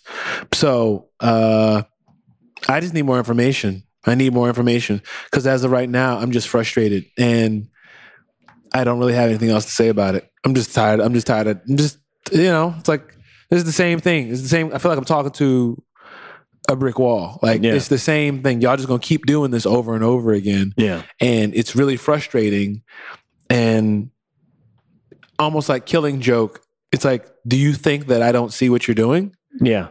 you think we're just gonna like you, you're you're pulling over a fast one on us Right. like we see what you're doing so you're not and now you're not even trying No. You're just gonna put the one like the white guy smack dab in the middle of China now? As if he's the hero of the whole And, and and if this is and if I swear if this if this is like white savior, yeah. you know, we need the white guy to come in and be like the hero to save the the Asian people. Is there anything that would surprise you if they were to do something in this movie? No, it, it it wouldn't surprise me. I mean, even if you look at the the trailer, you have this white guy's face staring off. I mean, not the trailer. I mean, the poster. Yeah. It says Matt Damon, The Great Wall. Yeah. So I don't know. It's not really telling me anything, and that's the only thing that's kind. Of, I'm kind like I said, I'm trying, kind of holding my emotions at bay because I don't have enough information. You know, wh- what if we're being punked? Okay. What if we we're being punked? And this whole thing turns out you go into the movie and everybody's so pissed. We're so mad about it. And you go into it, Matt Damon gets eaten by it's, a a, dragon. it's a Hill Hydra situation. he gets eaten by a dragon in the first three minutes. And then all the other Chinese characters are like, who was that guy? Honestly, how did he get here even? And then they just carry on with the regular movie. right. That's just about the only thing that could make me rally behind this. Because right now I'm just, I'm, I'm confounded. It's so tone deaf. I am confounded. I don't get it. Nah. Well, that's it for our news. That's our news. I'm sick of talking about this. Yeah, let, us get into something maybe a little more positive. Uh, this is one of my favorite sections, uh, segments of the show, the talkback segment. Uh, this is our opportunity to talk with you, to you. If you've hit us up on Twitter or sent us an email, you have questions for us, you have comments, you want to know something about Octavius or I, or, or get some insight or some advice, um, this is the time for you. You can hit us up on Twitter if you have a question. Use the hashtag AskCBJ, or you can send an email to comicbookjunto at bearfruit.com, B3ARFRUIT.com. That's right. And we have an email right now, and this is uh, a returning listener. And I'm very excited to have this person uh, in our talkback section one more time. So I'm just going to go ahead and start with the email from our friend, Back Porch Mike. What up, Mike? Fellas, it's Back Porch Mike. You guys read one of my emails on the podcast a few weeks back, and I'm back with another one. He says he he, he was trying to say he, he was saying that in the DJ Khaled voice. Another one. So that's important. I'll jump right I in. like that. so I like that. So I'm reading Batman along with you guys, and I'm just stunned at the love this dude has for his city. Expanding out a bit, Gotham and Gotham Girl also seem to really love the place they live. Batman issue three seemed to really want to emphasize the point with all the talk about smoke and piss. I'm reading Flash as well, and that guy is always talking about Central City and what makes it tick. Obviously, these aren't real characters, but it got me thinking about the connection between people and the places they live. You guys seem to really be plugged into Philly and both seem to love living there. I could hear the pride in your voices when you made it on the cover of Philadelphia Weekly, and you guys seem to take pride in the Philadelphia creative community, slang, and culture. Yeah, we love that, John. Show enough. Which leads to my problem. I use quotes because there are much bigger problems in this world, especially right now, but nonetheless, I just don't love my city, and I'm strongly considering moving. I moved back to my hometown after college and I took a job with a major employer here. It's a nice place to live. It's super affordable, conservative, and extremely, I don't know, suburban. It's an insurance town and everybody is always playing it safe, not ruffling feathers, eating at Applebee's. you know, stuff like that. So fine, I, I'm laughing because I went to Applebee's like two weeks ago. Shameful. That's my okay, that's man. my There's- secret There's, shame. there's grace for you. so finally to my question in our real lives quote unquote should we aspire to love the city we live in and do you need to love your city in order to really want to invest in it and make it better i doubt there's a black and white answer but i wanted to get your guys thoughts bless up back porch mike yeah. he also says the new baxter t is dope thank you very much Thank you. Thank you very much. Appreciate that. Mhm. I'm gonna let you start with this one. I like this. Well, first of all, the the the allusions and references to Batman. Um, Batman is one of our books of the week that we've been running for a little while. It's one of our books of the week today. Batman number four, that that book that Tom King is writing. So if you got lost on that, if you haven't been following along with books of the week, the, there's a lot of talk of the relationship between Batman and his city, Gotham. There always is, but that seems to be a primary focus right now in Tom King's arc. So there's that. I love this question because the life that I live, the work that I do, the career that I have is absolutely not coincidental in that it's a part of Philadelphia. It contributes to Philadelphia. It is no accident that the business that I am a part of, uh, the co working community, Indy Hall, is a part of Philadelphia. This is a, a space for Philadelphia. This is a space for Philadelphians, people who want to learn about this city, who want to give back to the city, who want to enjoy this city. And the purpose of my work, this is, you know, something that I don't talk about in great detail in comic book junto it's it's hardly relevant when we're having conversations but i think now it is the purpose of my work the work that i love and the life that i live is to make this city the best place possible to live and to work because i live in it and i work in it and to do anything under that lower than that would do a disservice to my own life Mm-hmm. and the people that I live with and share my my life with. And in my mind, having pride in your your city doesn't have to come from this this automatic like hereditary loyalty, right?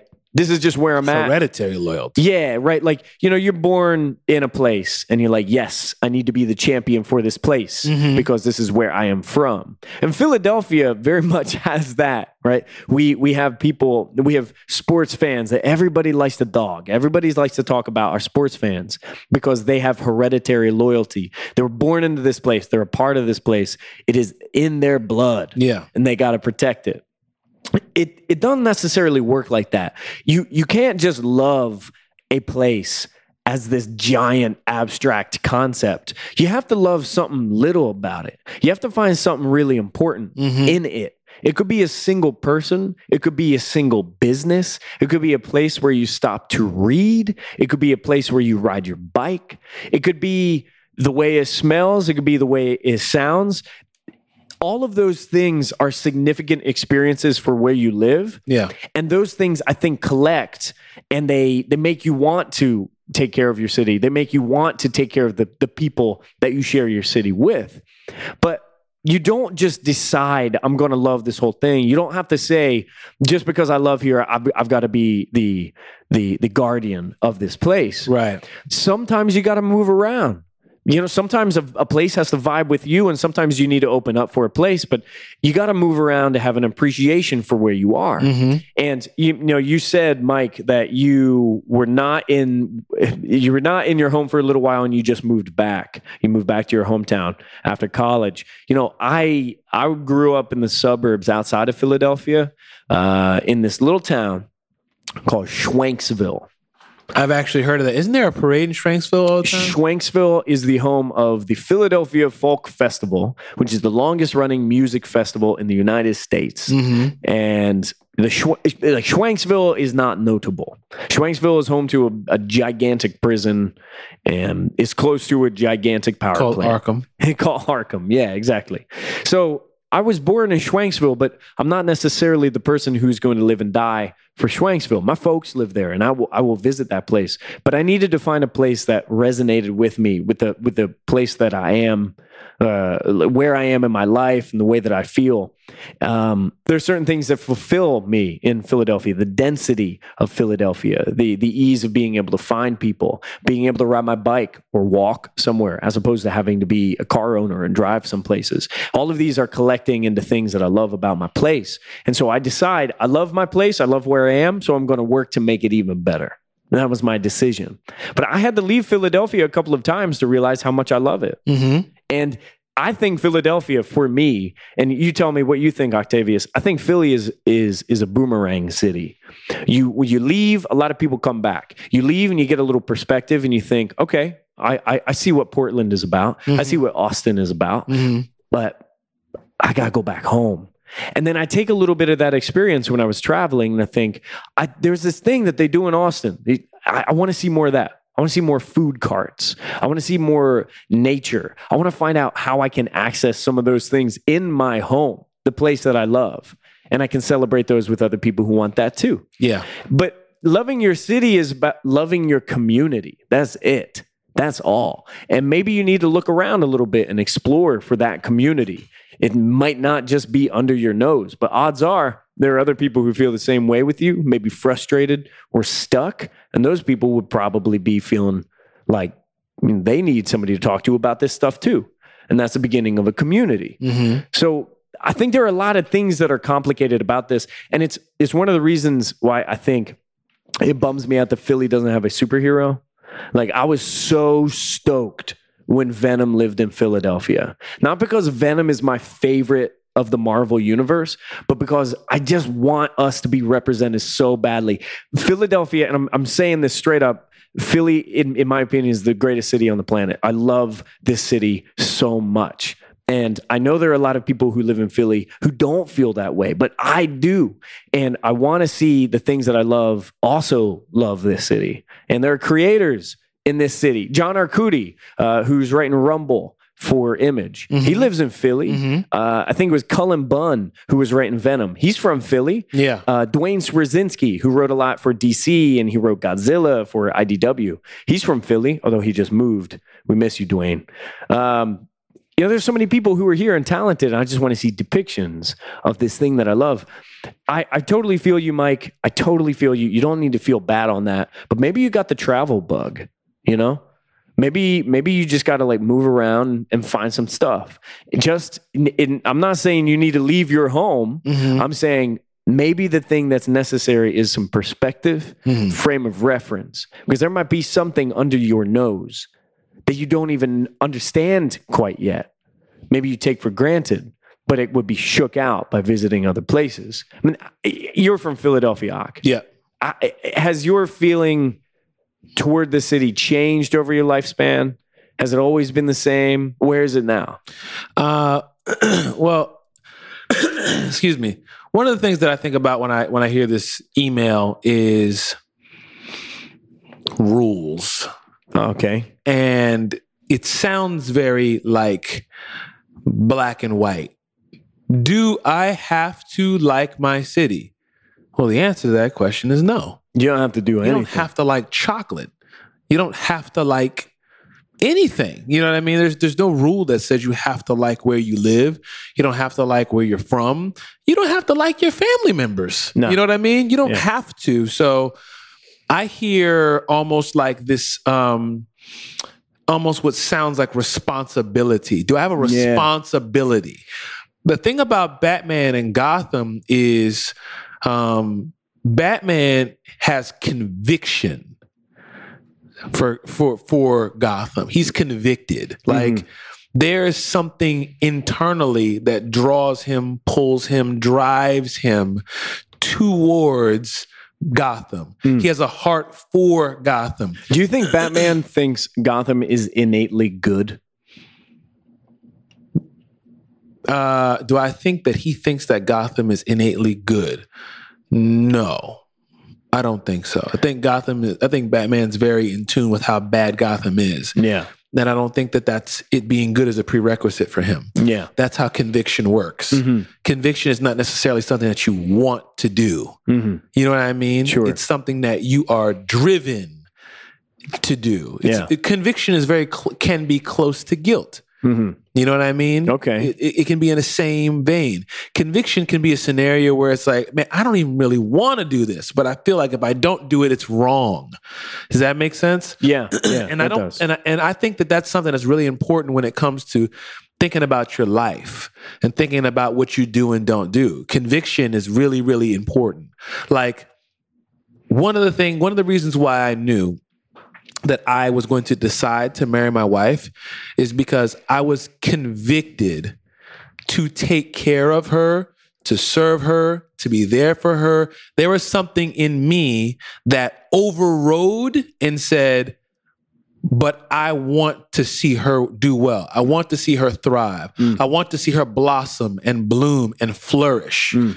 You know, and to want to go do something else is almost like I can't. Like I'm I'm so drawn to her that I it's like her doing well, that's one thing, but I want to be the catalyst. I want to actively participate Yeah. in making that happen. Does that make sense, Back Porch Mike? Are you hearing what I'm saying? That's what I mean by conviction. There's something in me that goes, I want to do this for better or for worse, Mm. for good or for bad, in sickness and in health. I choose you. You know what I mean? And part right, and part of that is emotional, but part of it goes beyond. I like this. Yeah. You see what I'm saying? And if you don't feel that towards where you live, there's no pressure. No. Any more than there's a pressure for you to feel that for a girl or a guy or a car or a house or a, like if you don't like the house you live in, you move. Yeah. You know, if you don't like the car you got, you trade it in, you get a different one. Yeah. If you want to try something else, don't be afraid to go try something. And if you find that you don't like it anymore, if God gives you the resources and the opportunities to be able to change it, change it.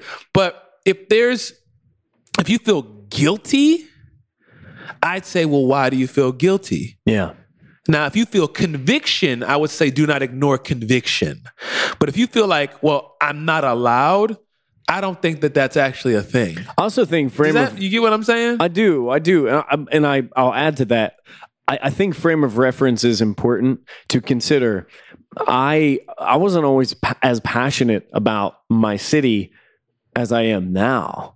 Mm, I, I wasn't always as plugged in. My priorities have changed over time, and for a long while, I was hustling hard, and my I, I had like tunnel vision. You know, I'm I'm just working on some certain goal, and this is what I'm working on. And I didn't give myself an opportunity to look around me and say, you know what I got to do? I need to nurture, foster, and nurture a community in Philadelphia. And that was not wrong by any means. It was just representative of where I was at a time. And here's where I am now. And maybe at some point in time, I'll take a step back yeah. you know and that's cool too that's cool and i won't ever feel bad about those things Mhm. because at the end of the day i'm i'm just trying to be happy i'm trying to live a fulfilled happy life and i want to see the people around me live that as well and that's it it's just my love for my city happens to be one of the ways that i chase that Mm-hmm. and it's just one of the ways that I chase that. It, it doesn't have to be anything else. But the the thing that's interesting about comics is we see characters with strong relationships to their city. I mean, he mentions the Flash and Central City, Yeah. and then Batman and Gotham. Look at Peter Parker. He's always talking about New York. Mm-hmm. You think it's a mistake that they put those uh, like cityscapes and those splash pages like that? No, like Peter Parker is a part of New York. And I think that that really plays a part into when we look at these characters and why they do what they do. They do what they do out of conviction. Yeah, You know what I mean? It's yeah, it's duty, but it's like you you know what a bond servant is? Tell me more. A bond servant is a is a slave that is willing. Okay, It will a- a slave that willingly attaches themselves to a thing. Okay. Does that make sense? Sure. To, to a master, so to speak. sure. So it's not like I'm chained up around my neck and chained up around my arms and I, I want to get away, but I can't. Mm. It's like, I want to be here. I want to serve here. I choose this place. Mhm. I want to come up underneath and I want to be a part of this thing. Does that make sense? Yeah, yeah, yeah, yeah. And in fact, I'm thinking of uh, um, oh gosh, what is the name of Doctor Strange? Uh, Doctor Strange's servant. Um, ah, damn it! Of course, I can't think of it right now. But Doctor Strange has somebody who works with him all the time and takes care of the Mhm. uh, uh, the the the his his pad. Like Mhm. it's he's bound to it. I just it. looked it up. In, in Roman times, the term bondservant or slave could refer to someone who voluntarily served others, but is usually referred to one who is held in uh, a hold on a second in a permanent.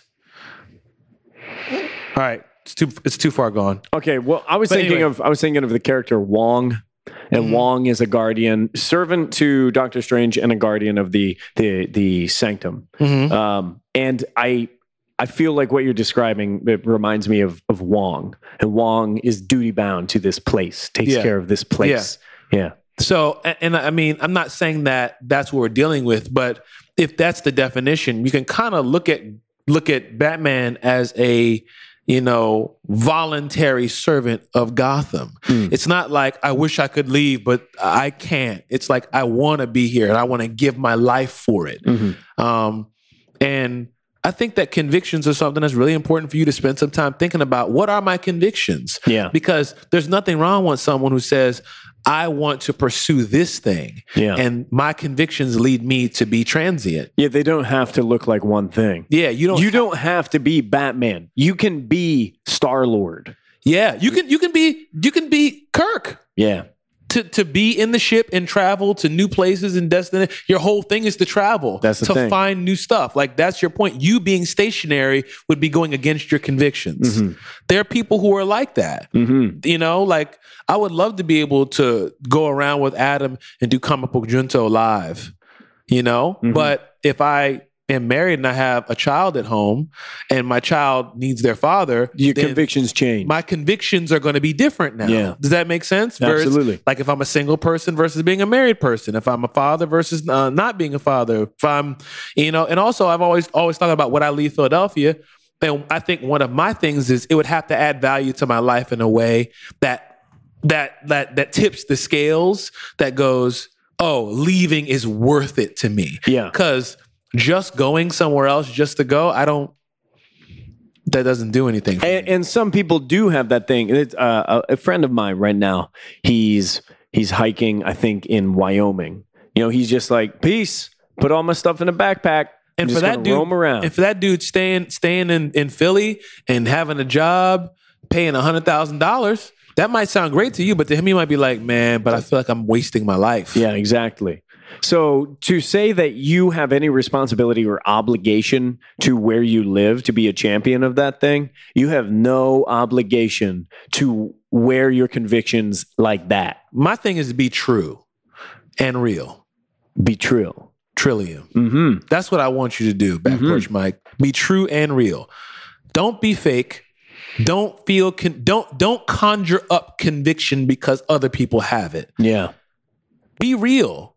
If you don't give a crap about where you're at, then you don't give a crap about where you're at. This is where you are. Yeah. Be self aware. I honestly, listen, my wife tells me all the time, like, my wife is great at, oh, really? Hmm. Wow. Oh, really? She does. She's- she's oh, a my master. goodness. She is a master of positive that reinforcement. is not me. Yeah. I do not care. and I'll just be quiet. I'll just be silent. You know what I mean? And that's something I got to work on because I, I just, I'm just not that. I don't just kind of conjure up fake emotions. If I'm happy, I'm really happy. If I'm sad, I'm really sad. If I'm upset, I'm really upset. Yeah. I'm not. If everybody else is angry, I'm not going to just go. "Wait, wait, Are we angry? Mhm. Oh, we're angry.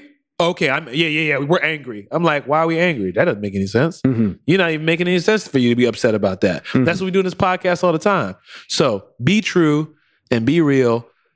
Take some time, do some self assessment, and I, and I want to encourage you to to to pursue self awareness into what are my convictions. Yeah. What is driving me? What are the things that I feel bound to?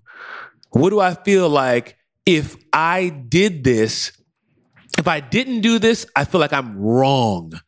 And if I do this, I feel like I'm I'm really moving in the direction of where I'm supposed to be going. And that might not happen right now Yeah. you might want to have some conversations with some people. I was talking to a guy today and he said, go to someone and say, ask them, what am I good at?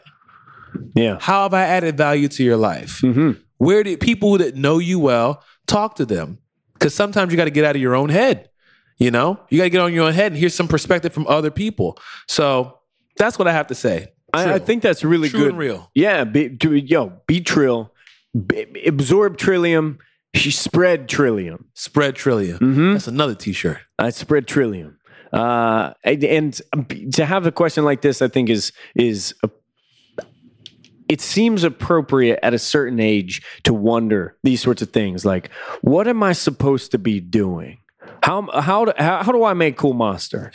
right? And like back porch Mike, you're supposed to be doing whatever you think you're supposed to be doing, and you shouldn't be influenced uh, or ordered around by anybody else. And it's good to have insights and and figures to to look to and to think about. But you you got to be Trill. You have to be you. And I want to encourage you to be kind to yourself. Yeah, give Be, yourself be grace. gracious to yourself. Hmm. Be merciful to yourself. If you don't know, don't don't put all this crazy pressure on yourself. This is hard. Yeah. This is one of the things that I tell people all the time. That sounds about right, bro. Hear it from us at Comic Book Junto. You sound normal. Yeah. You Yeah. sound normal. Yeah. You sound like all of us on the right day slash wrong day. Yeah. You know what I mean? Like we all have these moments where you're like, "Am I? Is she really the one? Is he really the one? You know what I mean? Mm-hmm. Is Should this I- where I'm supposed to Am be? I? Is this the job? And it might change. Yeah. You might come across something. See, look, I had an epiphany recently, four days ago, and I was like, "Oh my gosh, have I been doing this wrong this whole time?" Or wait, and I, I recognized that I was doing something for like over a decade, and I didn't even realize I was doing it. I had skills that I didn't even recognize I had. And I think that's that absolutely speaks to the power of being able to gain perspective from other places. You you gain perspective from another person. yes, Somebody had to say, Octavius, these are the things that you've been doing. This Right. is it. Take a step back. You can't see the forest from the trees because you're just doing what you do. right, Take a step back and take stock of it. yeah, And sometimes I think gaining perspective looks like traveling elsewhere. Mhm. Sometimes it looks like sometimes it's like sitting still yeah, yeah, because you're absolutely, moving too much. absolutely. But no, no, no two people have the exact same way of of sorting those things out, those, those epiphanies out. But Yeah. uh, but we hope you find your convictions. We hope you take time to think on what what moves you, what drives you, what's important to you. And uh, I would love to know what you come up with when you come up with that. And look, back porch Mike, that could be next week, that could be next year. hmm You got to take time on that. But all I want to say is the journey is the destination, my friend. Yeah. Does, does that make sense? I wish you could respond to me, but you can't. But or you can via Twitter. But does that make sense? The journey is the destination. You're you're not going to have this day where you go, got it, done. You're never going to be done while you're on this earth. That happens elsewhere. Mhm. You know what I mean? Mhm. But while you're here, you're still working. So you're going to have something revealed and revealed and revealed, and you're going to see another layer and another layer. But it's all about who you're becoming in the process, Mike slash internet. It's who you're becoming in the process. You're never going to just be done. Like, don't be surprised if life keeps getting revealed to you second by minute, by hour, by day, by week, by month, by year, by decade. Yeah. By- like, that's how it works. We're constantly learning and growing and developing. Yeah. So be kind to yourself and remember this moment right now when you have that youngin who comes through and you're like, I remember when I was going through the same thing. Mm-hmm. Be there for him or her. Mm-hmm. Encourage him or her. Lift that person up and tell him it's okay. I remember that. Yeah. I was there. You're normal. It's okay. You're in a good place because the thing is, you're trying to figure it out. And I think that that's honorable. So I want to encourage you. Um, and I want to say thank you for even asking us because Mm-hmm. it's an honor that you guys involve us in your lives and you even sit here and listen to us talk about this because you know what I mean? Like, yeah. No, absolutely. who It's a are high we? Honor. High honor. you know? Yeah. But I think we just talked up about four questions worth of uh That's probably true. so let's let's let's go on to the books of You the week. you said the words bound to and, and Jerome's in the house has been stuck in my mind since that moment. Watch your mouth. Yeah. I can't stop. I know you're tired. I can't stop with bound to. I know Yeah. Uh, we should get into our with pull list. somebody to love. Somebody. Uh huh, honey. All right, pull list. All right, let's do it. All right. Uh, hey, what's your pull list looking like, Octave? My pull list is looking like air. So uh, I came out, got on a motorcycle, rode the Brave New Worlds, walked in the comic book store, and I patted my pockets. No wallet. Dang. Goodness gracious. I hate that day. I hate that day. No. First thing I think is, did I lose this? Please. So I had Please. to I had to replay my day in my mind. I don't know if you guys do like I do. I can like rewind time in my head and I can like almost scan the room to see where I put something. So I went to the last place I saw my wallet in my brain and I just kind of like played the video forward, the mental video. And I- You told me that your ability is you can you can quickly catch things with your foot. that's one ability. That uh, how, why would you shy away from being able to have this incredible memory vision? You don't have this? Um, I don't know if I have this. My wife tells me that I'm weird and everybody can't do that. she's right. Cause I can actually, you can't do that. You can't go. Okay, let me, it's it's almost like a movie in my head. I can go back to that point and like go forward, go backwards, kind of look around the room in my mind. What? You can't do that. if if my oh my god if i had the ability to watch my memories like it was a movie i would just be It's it's something i would that be happened. so deeply embarrassed octavius i would think oh my god this is embarrassing oh man, why did i do that why keep doing that yeah. Well, you know, it's like snapshots. So yeah, I uh, left my wallet, so I don't have any comics. But um, anyway th- those sound great uh, I picked Right. up. this is my pull list for uh, today. I picked up one of our books of the week, Batman number four. Also picked up another book of the week, Kill or Be Killed number one. We're going to get into those two shortly. Uh, I had a little catch up work to do. I, I forgot to pick this one up when it came out a few weeks back. So I picked up Paper Girls 7 and Paper Girls 8, which came out today. And last, Superman issue 4, which I'm really excited to get into Superman. I love the covers of these Superman books. They're so bright, vibrant. There's a lot happening in this. Uh, but as I mentioned, our books of the week for this week are Batman issue 4 and Kill or Be Killed, which is a brand new series coming to us from Image, from Brubaker, Sean Phillips, uh, Elizabeth Breitweiser, all stars. And I read both of them. Thank you to Adam for letting me borrow them. That's what's up. We did like we did back in the day when we were kids, borrow your friend's comics, and I enjoyed both of them thoroughly. Where do you want to begin? Where- Let's where do- start. Let's start alphabet. Let's go alphabetical. okay, let's start with Batman then. Uh, we're going to start with Batman.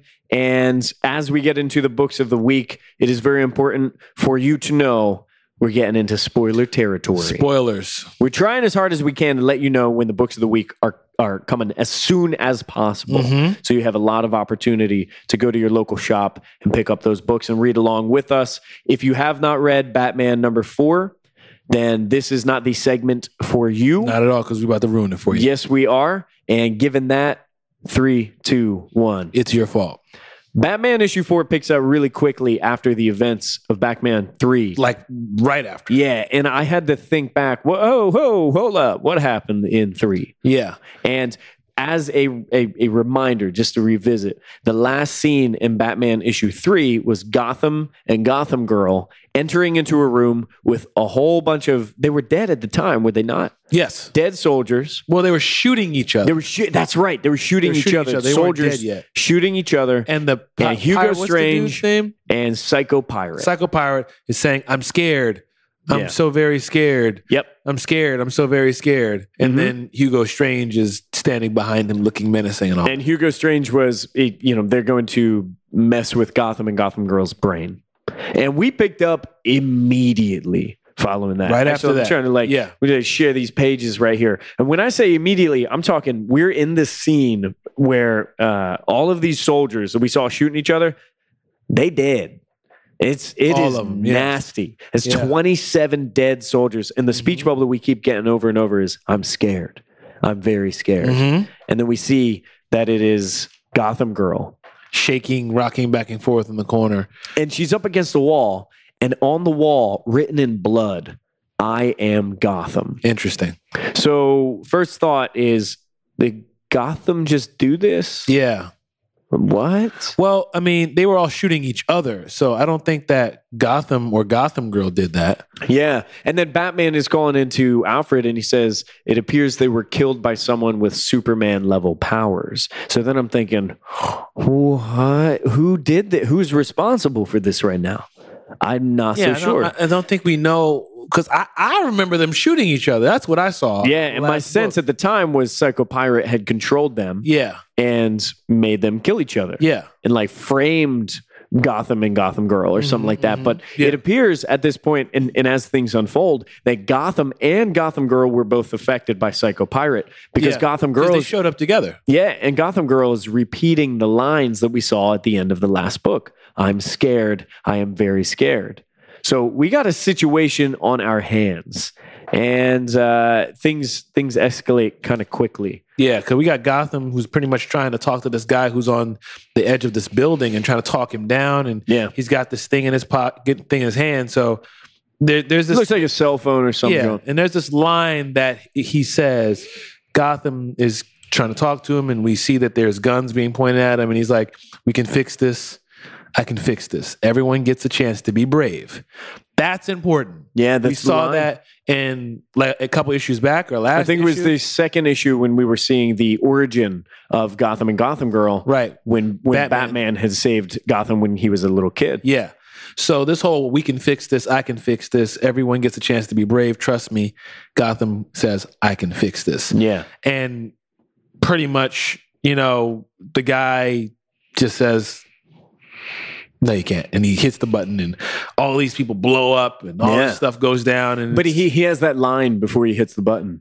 The monster men are coming. the monster men are coming. which we keep hearing. Which we don't Over fully and over. understand what exactly that means. No, not yet. But this was the same line uttered by the person who destroyed the bridge earlier in in the. Uh, no, I think it was Batman issue two. Yeah. Mhm. Um, so we, you know, we go back to go, go back to the Batcave, and you know, we've got Mr. Thomas who's there with Gotham Girl, and she's rocking back and forth, and you know, Batman's asking him for information and stuff like that. And then we flash to that that that scene of the explosion. Mm-hmm. We've got Gotham who's going, "I can fix this. I can fix this. I can fix this." He's just saying it over and over and over again, like like obsessing about the fact that he can fix it.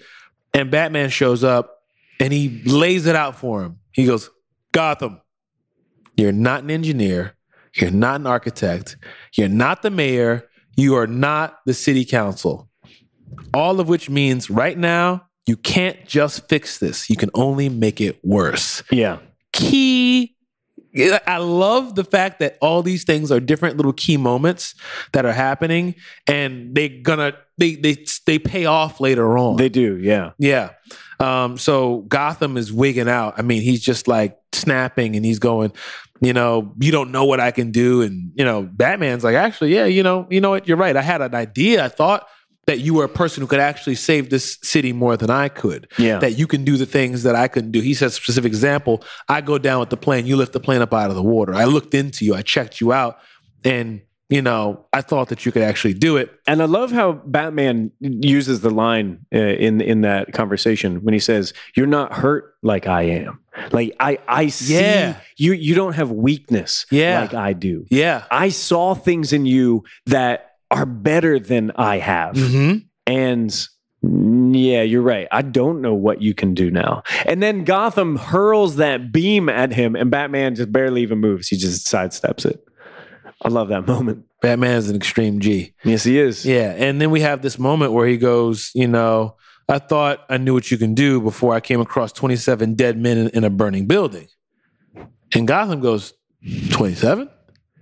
And then he, like, he, Batman says, yes, 27. And he flies off screaming no. So at that moment in the book, you're like, like, what exactly is, what exactly is going on? Like, what does that mean? Why did he fly away? Yeah. Great little suspenseful moment because you don't know. He doesn't explain it exactly. Yeah. Um, and at this point, I'm I am so into this book, and um, what happens from there? All right, so we see Amanda Waller, and Amanda Waller is And it turns out it is General Lane, by the way. Uh-huh. Uh, I had suspected really early on that that was Lane with Amanda Waller and Hugo Strange in the beginning. So that is uh, Lois's dad.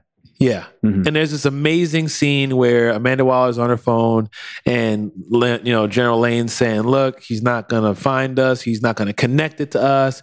He's not going to be able to get through the guards and to this and to that." There's That damn Batman. Yeah, like that damn Batman isn't going to touch us. And he goes, Lane, the damn Batman is behind you. And And, he is. Batman is. standing there and he goes, Miss Waller, and then smashes Lane's head into a wall. That is a fantastic Batman moment. Yes, it is. And it's so great to be able to show how dope Batman is. And it doesn't even show a bunch of smash boom pow. It's just like we've created this unbelievable scenario where Batman can't possibly find us and make any kind of connection.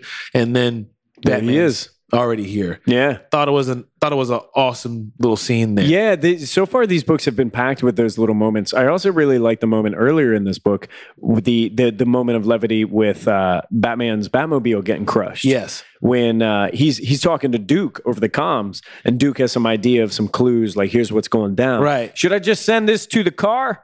And his car is completely smashed and obliterated, and he says, "No, do not send it to the car." Which is very it's a funny beat because you're like Batman's being Batman is funny right It is very matter of fact. but it's not he's not trying to be funny. No, no. Yeah. So it pretty much we pretty much get the explanation that Amanda Waller was sent to fix up Gotham. And she had concluded that in so many words, Gotham's messed up because of you, Batman. Mhm. Like you're the reason why. You show up on the scene, and all of your quote unquote friends, all of your arch nemesis, Yeah, Zero Year, the Owls, the Joker, the Joker again, Mr. Bloom, all the, the common denominator is you. yeah, So my plan was to bring Psycho Pirate, Dr. Hugo Strange, come in. We're going to use them to control the emotions.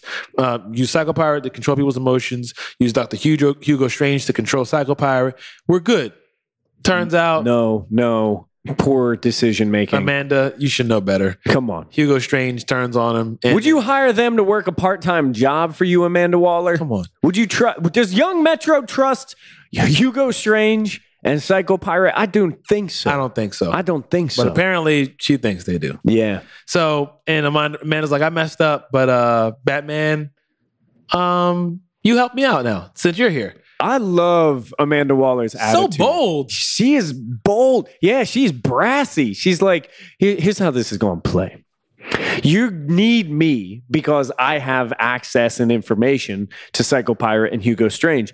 You you can't do anything without using me. So the way that this is going to work is you're going to work with me, and that's that. I'm just putting my foot down. Who, And- who puts their foot down? And you're going to say, please. And you're gonna say please. Oh, damn, damn, damn. You can't res- like respect for Amanda Waller being able to say eh, all of that to Batman right now. Yeah. Right. And they had this moment, they had this exchange where, you know, Batman says that, you know, there are 27 of your people who are dead and you want me to say please.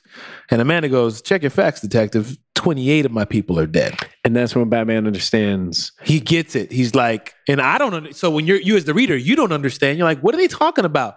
You turn the page and then there's this reveal and you're like, Ooh. oh. So turns out Gotham took his mask off, There were 28 soldiers in the room. but one of them was playing dead. One of them was not actually dead. Yeah. So Gotham took his, you know, Batman goes, I understand. It gets hot under the mask. You sweat, it itches, and you took it off, didn't you? Somebody took a photo of you. Somebody put it through like their machine. They found out who you were. And this guy is under the control of Psycho Pirate. And he was angry and he found out who your parents were. And he came in and he killed your parents. Yeah. So now we've got Gotham who's holding this guy by his neck, Mhm. and Batman is trying to talk him down. And he's like, Look, I get it. I understand. I know you're angry. Because I think part of this is Batman going, I don't want you to go to this side. Yep. He's like, you you were you were supposed to be the best of us. Yep. You're supposed to be the one who takes over for me. You can do what I can't do. And, you know, he says, Did you hear what he said? The Gotham's like, Did you hear what he called me? And he's like, Look, put him down. This isn't you. You know what I mean? It's a psycho pirate. He's like, I'm going to find a way to bring him back and bring you back. And he goes, He said, Gotham's going, He said he called me a monster. Yeah. Like you're a monster. And Batman goes, I can fix this. The same thing that he was saying to the guy who blew the thing up. Mhm. No, you can't just fix this. You can only make it worse. And he snaps the dude's Snaps the soldier's neck. neck. And that so good, man. And this is the point when Gotham under the control of Psycho Pirate. I'm I have no doubt. Well, we don't know if he is under the control of Psycho Pirate. It seems like it, seems like he is, but we're not sure. it seems like Psycho Pirate ratchets up emotions. Like if he doesn't create emotions and and imbue them in someone from nothing, then he turns those things up to eleven. Because of course, Gotham is going to be heartbroken. He's, he's pulverized. His parents were murdered, but he also just murdered 27 people. And I, I don't think that I'm, I'm still unclear on Or what did he happened murder 27 people? Yeah, I'm still unclear, and it's possible that he was mind controlled to think that he did. Uh-huh. Who, who really knows? Uh-huh. So we're tr- trying to sort out some of the events here, but at this point, Gotham is totally disillusioned with his city. Back porch, Mike. Here's where we have a conversation Mm. about obligation and responsibility. Mm. And we have this person who raised himself and built his entire life's work around being in debt, being gar- a guardian to his city. And what has it given him in return? And Gotham, controlled or not, unclear, has decided, you know what? I can't fix this city. But what I can do is get rid of it before it hurts anybody else. crazy. There's this, uh, this awesome couple lines I want to read. This city, you try to save it, and it just it bleeds you. It destroys you. It destroys everything. It it it destroys everything. And Gotham, the monster men are always coming. That's an interesting point because that's what Duke was saying to him. You know what I mean? Like, you know, like the the whole wilting thing in Yeah. episode one, the In whole idea of Man. like it's just gonna come around again.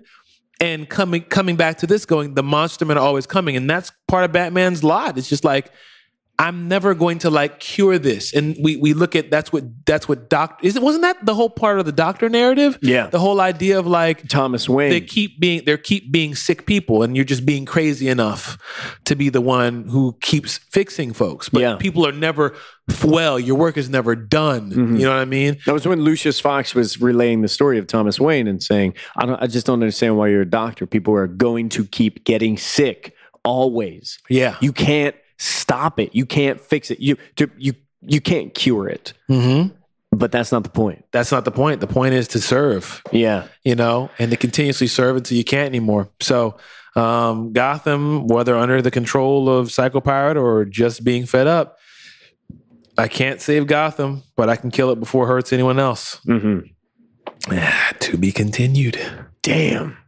this is good Yes, it is. So you turn the page, it says DC re, DC Universe Rebirth, Night of the Monster Men, a six-part crossover in Batman, Detective Comics, and Nightwing. that's coming. The Monster Men are coming September slash October 2016. Now, Tom King, I think over Twitter, pointed out that I think there are two parts remaining to this story arc. This arc is called I Am Gotham. I think he says uh, maybe there are one or two more issues and an epilogue, something that comes afterward. So we still have a little bit of time for this immediately to resolve. And it seems like it will segue really naturally into The Monster Men Are Coming, which I'm excited about as well. This book keeps getting better and better and better. And this this issue, yo, this was hard. That was grim, I liked it. nasty stuff. I loved it. It, it was it was excellent though, and I really really enjoyed it. Um, damn. I I I want to think on the uh, the situation with Gotham, whether he's being mind controlled or or not.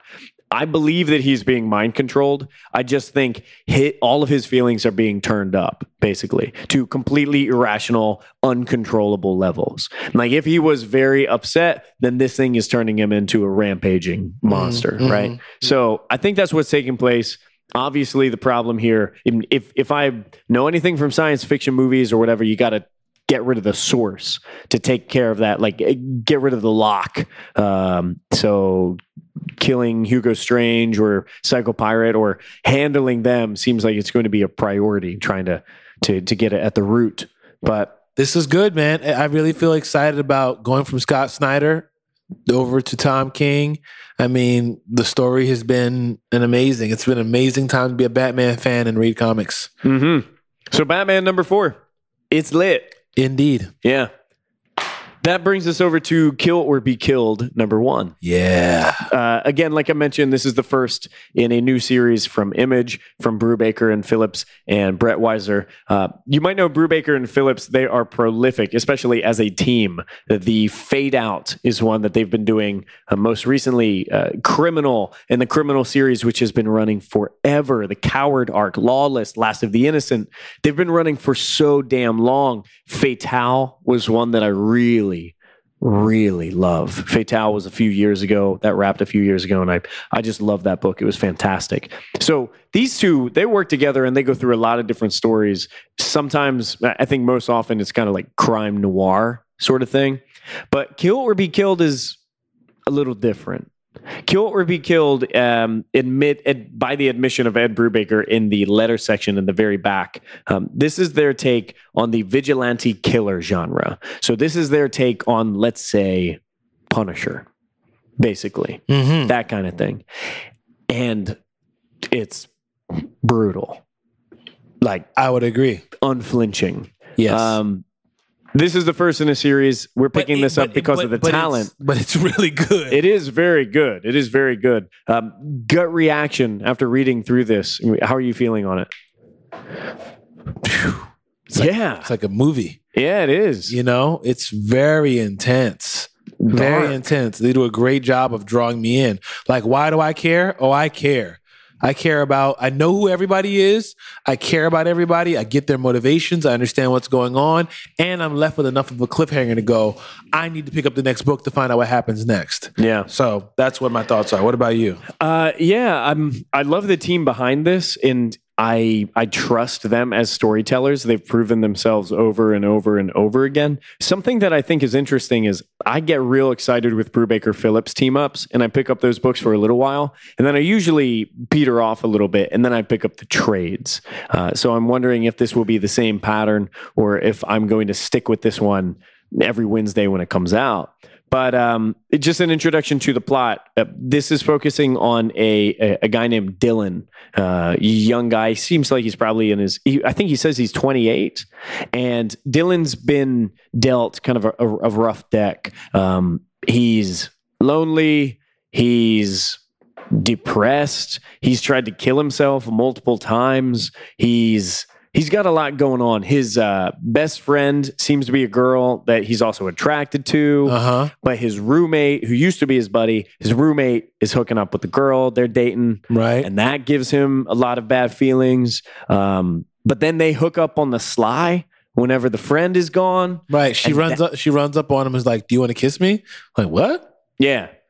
And then everything just goes like normal. So it's, it's, he says it just makes him feel empty. Right. So he's got a lot going on. He's got a lot on his mind. He's he's beaten down.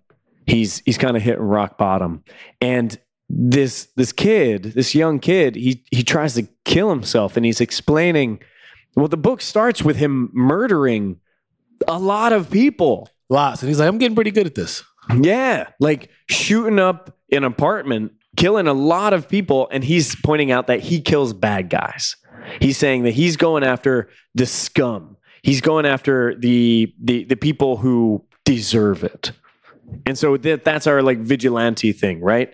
And he's trying to take a step back and say, "Hold up, before we get too far into the story, let me narrate the story for myself." Yeah. Let me let me let me bring you up to speed here. And maybe it might have started around here and he's talking about like an ex-girlfriend and when she's getting catcalled and and how it made him feel when he didn't step to the people who were catcalling and the argument that ensued with the girlfriend. Then he thinks, you know what, maybe it actually wasn't that. Maybe it was the time when I tried to jump off a roof and kill myself. Uh huh. And then he says, you know what? Actually, maybe it wasn't even that. And he goes back and talks about his friend and the girlfriend and the other time he tried to kill himself. Yeah. But what we get into is him going to the top of a building, six stories up, and deciding he's going to jo- walk off this roof. It's over for me. I'm gonna end it. but what happens on the way down is he gets tangled up in what some like old blankets and an Uh, old rug, I think he says. Yeah, and like like the clothesline. Yeah, and it kind of like catches him a little bit, and he tumbles down six stories and survives, Mm. and gets up and has these really complicated thoughts like, I can't even do that right. or uh, why did I try to kill myself? So he had this these multiple thoughts like, why did I try to kill myself? Man, the snow is beautiful. Like, you know, what kind of idiot am I? I just need to go to sleep. I'm gonna go tell tell the girl exactly what I think. Like, I, you can imagine when you try to kill yourself and you don't, you like basically you recognize how much you want to live. Yeah. So it seems like that moment was the thing that made him go. Matter of fact, actually, I don't want to kill myself. Yeah, it's time to pivot. I'm going to change. I'm going to change everything. I'm going to take action. I'm going to tell Kira how I feel. I'm gonna, I'm gonna, and you, and you, as you're reading this as the reader, you're like, yeah, Get it. okay, cool, Get got it. you. You know what I mean? That seems you're almost kind of like, good for you, Yeah. Dylon. Yeah. no, good for you, Yeah, Dylan. Okay. Yeah. Octavius says, is his name Dylon? I think it's Dylan. But I do believe he spits hot fire. That's all he spits. Um, that's the point where this book gets. Now, wild. listen, I'm telling you, if you have not read Kill or Be Killed, number one, huge twist, huge spoiler coming. Mhm. Ed Brubaker on Twitter right now, Twitter today was saying, Thank you for people who reviewed this without spoiling it. Mhm. We're going to spoil it. Yeah. We're telling you we're going to spoil it. It's about to be a major twist right here Mm-hmm. that you do not see coming. You've been warned, warned, warned. Three, two, one. It's your fault. Dylan is trying to go to sleep the night after he he attempts or the the night that he he tries to kill himself and he decides I just need to get some rest. I'm not going to tell Kira Yeah, right I'm going to now. tell her later. I'm going to tell her later. I'm just going to sleep this one off. Right. And out of the shadows, Something darker than the dark. a demon, That that's what tripped me out. Like, can you imagine you're in a pitch black room and there's something, Something darker? yeah. That's scary. And this thing creeps out, looks like a shadow itself, huge horns, giant teeth, big white eyes. It's it's gnarly. Yes. It is uncomfortable to look at. Yes. And the font that they use in the speech bubbles even is all like messed up. Yeah. And it says, Hello, Dylan. Try to stay calm. And he's freaking out. Like, of course he's Mephistopheles. Yeah, yeah. Me- Mephistopheles. I, I, I, I haven't thought about it that way. And Hey, why are you trying to destroy the state, Mephistopheles? You just hungry, maybe? Yeah, uh, and and like he's he's he's freaking out, and this he thinks he's hallucinating. He doesn't know what he's actually seeing, but things become really real. This demon is beating him up. It takes him by the neck. It smacks him against a wall, and it's saying, "Here's the deal. Here's here, here's how it's about to go down. This is the rub. You just tried to kill yourself, and you lived." Mm-hmm. Second chances don't come cheap, Mm. and it's time to pay for yours. Woo. And it explains a life for a life. So, the way that this is going to work is the demon is going to kill Dylan unless Unless Dylan kills somebody else once a month. once a month. His, I'm reading- his rent. I'm reading this book and I'm like, wait, what? This Yeah. just took a crazy turn, but I like it. Yeah, and Dylan is saying that too. Because the pivot is the pivot is like Didn't see this what? coming. Did I not see this coming. From the cover, from what you see in the beginning, you do not see a demon coming out of the dark. yeah. You, you don't see it coming at all. And this is kind of how Fatale played out a little bit, where it seemed like it was this really cool uh, noir story, and then suddenly some real crazy demonic stuff takes place, and that made it very interesting. Mhm. So I'm interesting. Uh, I'm interested in where this is going. Dylan is saying the same stuff. I'm, I'm looking at the panel right now, and he's he's got his hands on his head, saying, "This this is crazy." This is not real. I must be hallucinating. No. And things get real, real when the demon breaks his arm. Now that like puts it behind his back and breaks his arm and Dylan screams and his girl Kira comes into the room and finds out that this dude's arm is busted. Can you imagine? You're like, I'm dreaming. This is crazy. This ah, and then your arm is gets broken, and you're It's- like, I am not dreaming. I'm like- this is not a joke. There is actually a demon in my room right now.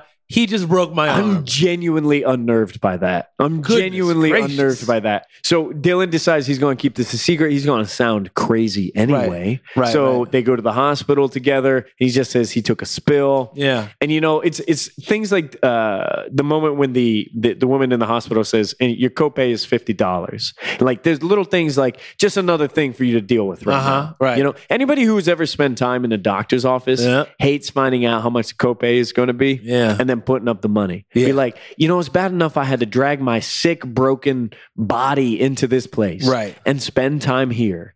and let me just pay for this experience. Mm-hmm. It's just, of course, this is necessary. It's a function, but damn it. Damn it. So Dylan is busted up even more so. He's quiet and he's deciding he's just going to not believe that the demon thing happened. He's like, you know what? Nah. This didn't happen. I imagined it. I actually, you know what? I probably hurt myself when I jumped off the building. It's probably like a some sort of night terror Yeah. or something. Or what, what is it? Like a fever dream? Yeah. Fever Like, dream. He's this- sleepwalking, this- some joint like this that. didn't happen. You know what? Impossible. But as time, I'm wilding. There's no way this went down. time goes on and he's getting incredibly sick. Weeks go by. Yeah. So he's not even considering because in his mind, what I don't believe. What I believe in angels and demons. Like, Yeah. come on. There's no way. I'm obviously tripping. I'm just gonna live my life. but he's he's becoming weaker. He's becoming more ill. He's sick for days. Crazy. It's, I mean, like he's laid up. He looks rough. He's looking in the mirror, and what's he see? The demon is back. Mm-hmm. That thing is back. Like reminding him, hey, time's almost up. Yeah. You are almost dead. Yeah. You ready?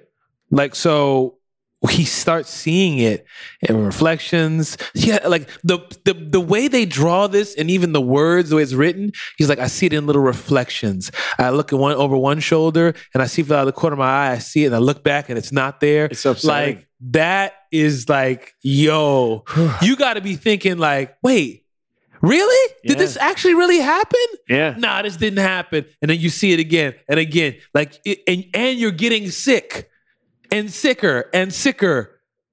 So, oh gosh. He's in such a bad way In that he decides denial. he's he's going to put on a coat. He's going to try to get himself to the emergency room. He has to go back to the hospital because he's on death's door, Yeah.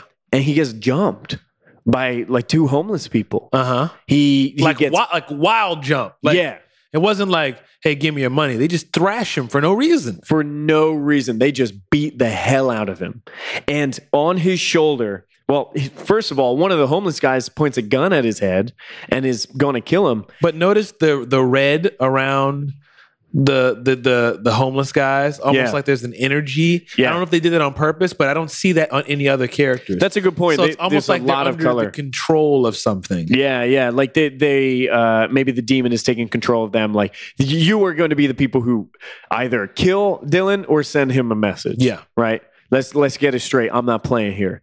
And the demon shows up again and reminds Dylan one more day. Now, one thing I want to point out here is in the scene, this guy's beating them up, they're cursing at him, and they're doing all this kind of stuff. And this guy points a gun at him. Yeah, And he goes, Listen up, dick cheese. right? Pointing the gun at Dylan. And then you see the, the bubble change and the voice change and goes, One more day. That's all you've got. And Dylan kind of turns and like, What? Because it's like he he recognizes the demon. the voice. Yeah.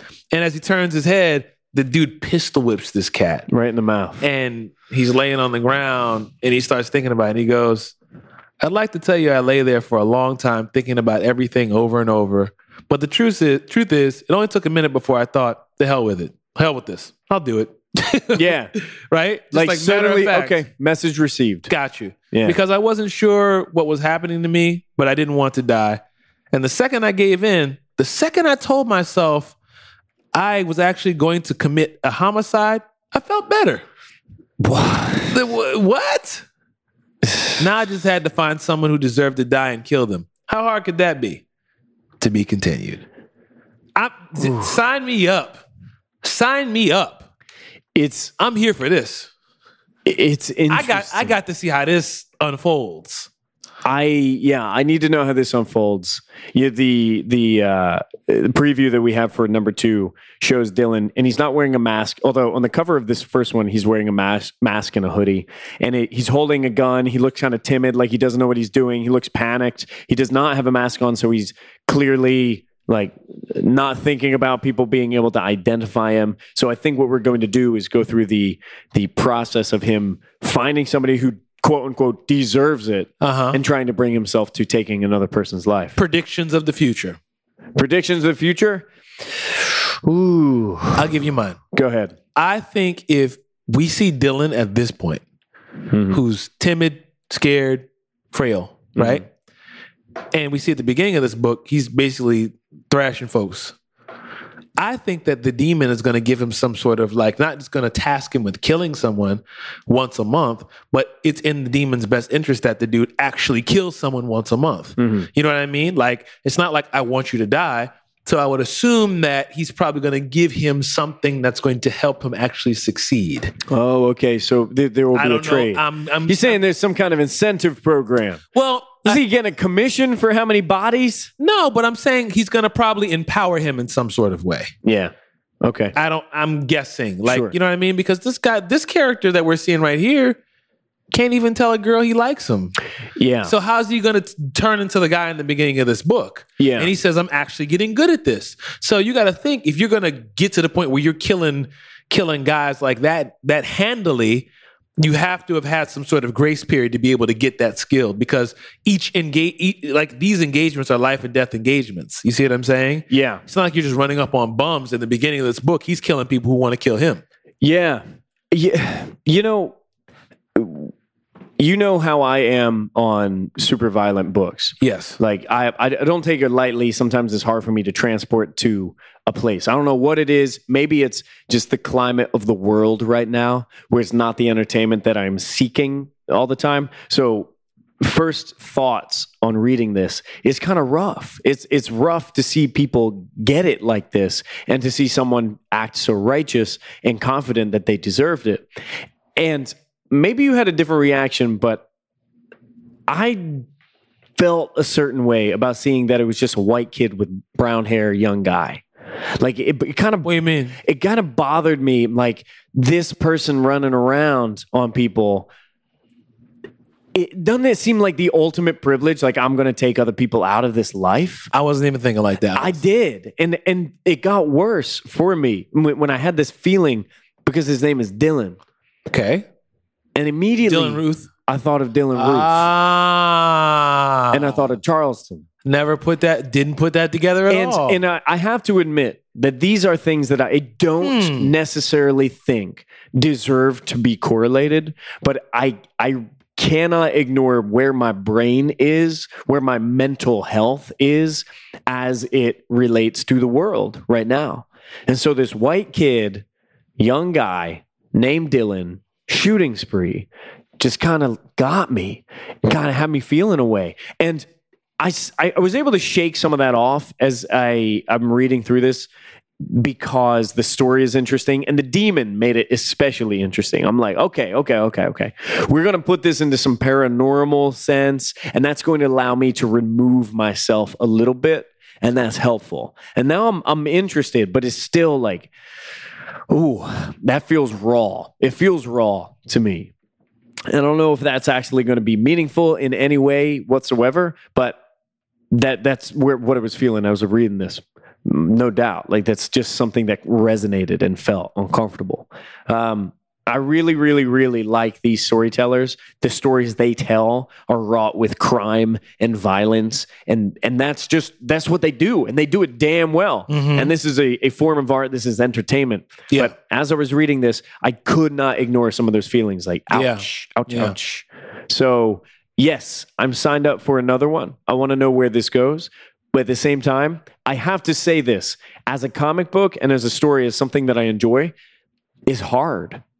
It's it's it's actually it's a little work. It's a little mental, emotional work to get through this. So I'm I'm interested to see where this goes and whether or not I have the fortitude to stick with it. Um, something else that I really like, and I, I hope everyone pays attention to, at the end of almost all of Brubaker's books, there's an essay uh, which is relevant in some way or another.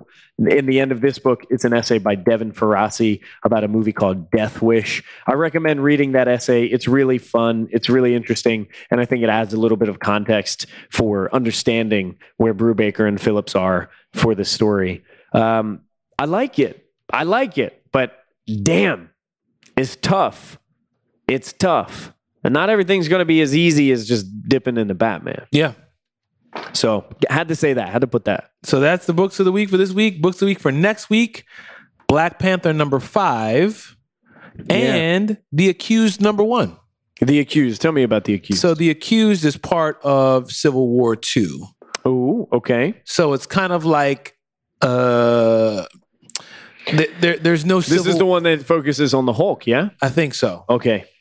Okay. So there's no Civil War this week because you know Civil War is every other week. Yeah. So we're kind of we're supposed to be due for a Civil War. So this week we're getting the accused instead. Okay. Great. Well, I'm on board. I'm- I'm also, honorable mention something else I want to pick up and something I would suggest you guys to pick up so we can maybe talk about a little bit is All Star Batman number one. Ooh, I will be Scott picking that up. Snyder.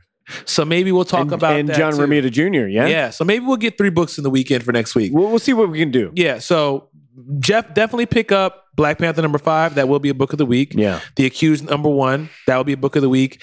And a possible third slash honorable mention is All Star Batman number one, Yeah. uh, written by Scott Snyder, illustrated by John Romita Jr. That is very exciting. That's it. Yeah. In the meantime, between this episode and our next, a couple of things that we want to point out. Um, we do really want you to share this show with other people. See if you can't share it with five other people. Hit them up on Twitter and Yep. share a link to your favorite episode. Maybe it's Yep. this one. Maybe it's one from the past. Yep. Maybe it's one featuring Man Man, How I Make Cool Monster. Yeah. whatever your favorite is, you share that with with somebody that you love.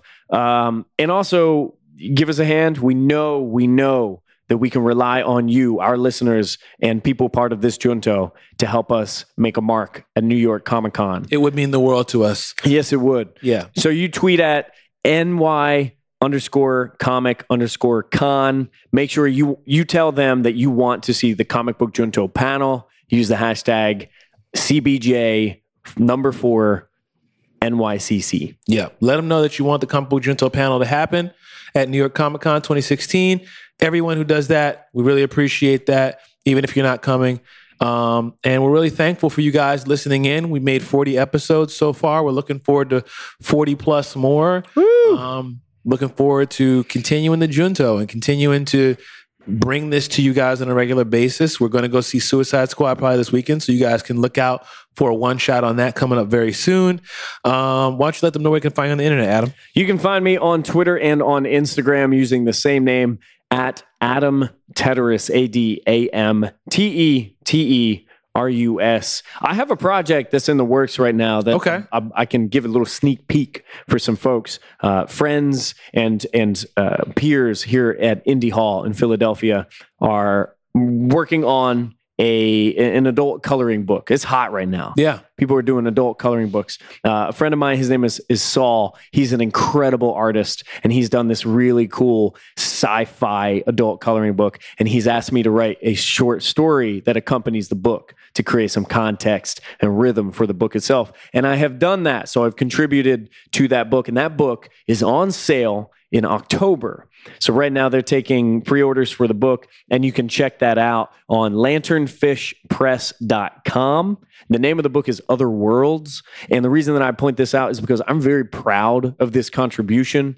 It's really exciting to me to see some of my art, uh, my work, my writing in somebody else's artwork that they would include me in that. So as someone who wants to see Saul really win, and the people who are the publishers, Lanternfish Press, there's there's a friends of mine too. Um, I would love for comic book junto listeners to take part in that to to enjoy that as well. I hope you do. So check out lanternfishpress.com. I'm going to see what I can do about getting a discount code maybe. Okay. Do a little like, All right. you know, incentive program. There we go. Maybe if you catch a body, we'll give you $5 off. You got 30 days. That's your rent. Here's what's up. Wow. That's not real. That's intense. it got intense very quickly. All right, you can find me on Twitter, Instagram, Snapchat, all the same thing at Octavius A. Newman, O C T A V I U S A N E W M A N. That was a spelling bee right now. You doing that right now? I'm like, it's a damn spelling bee. Can you use that in a sentence? Octavius? Yeah. My name's Octavius. Okay, that that's There you go. We did. That's legit. All right. Um, again, got a discount code that's got a couple discount codes that are floating around out there. Go to bearfruit.com, watch the story. From that, you'll be able to see what you have to do to get the discount code. Pretty much the discount code is 20 bucks off of any order that's $60 or above, but you have to watch Bear Fruit's story to figure out what you got to do to get that. It is limited. It's the use is limited, so be on the lookout. Make those moves quickly. Um, we're really looking forward to uh, hearing from you guys on this episode. Yeah. And we really appreciate you guys listening to us. Yeah. You know, but 40 episodes in and we still don't have that sign off. I want a sign off. Until next time, peace. Okay, yes. I guess that is it, huh? Yeah. Okay. Never mind. Joe, edit this part out. It's all good. well, we love you guys. Thank you for listening. And until next time, peace. There it is.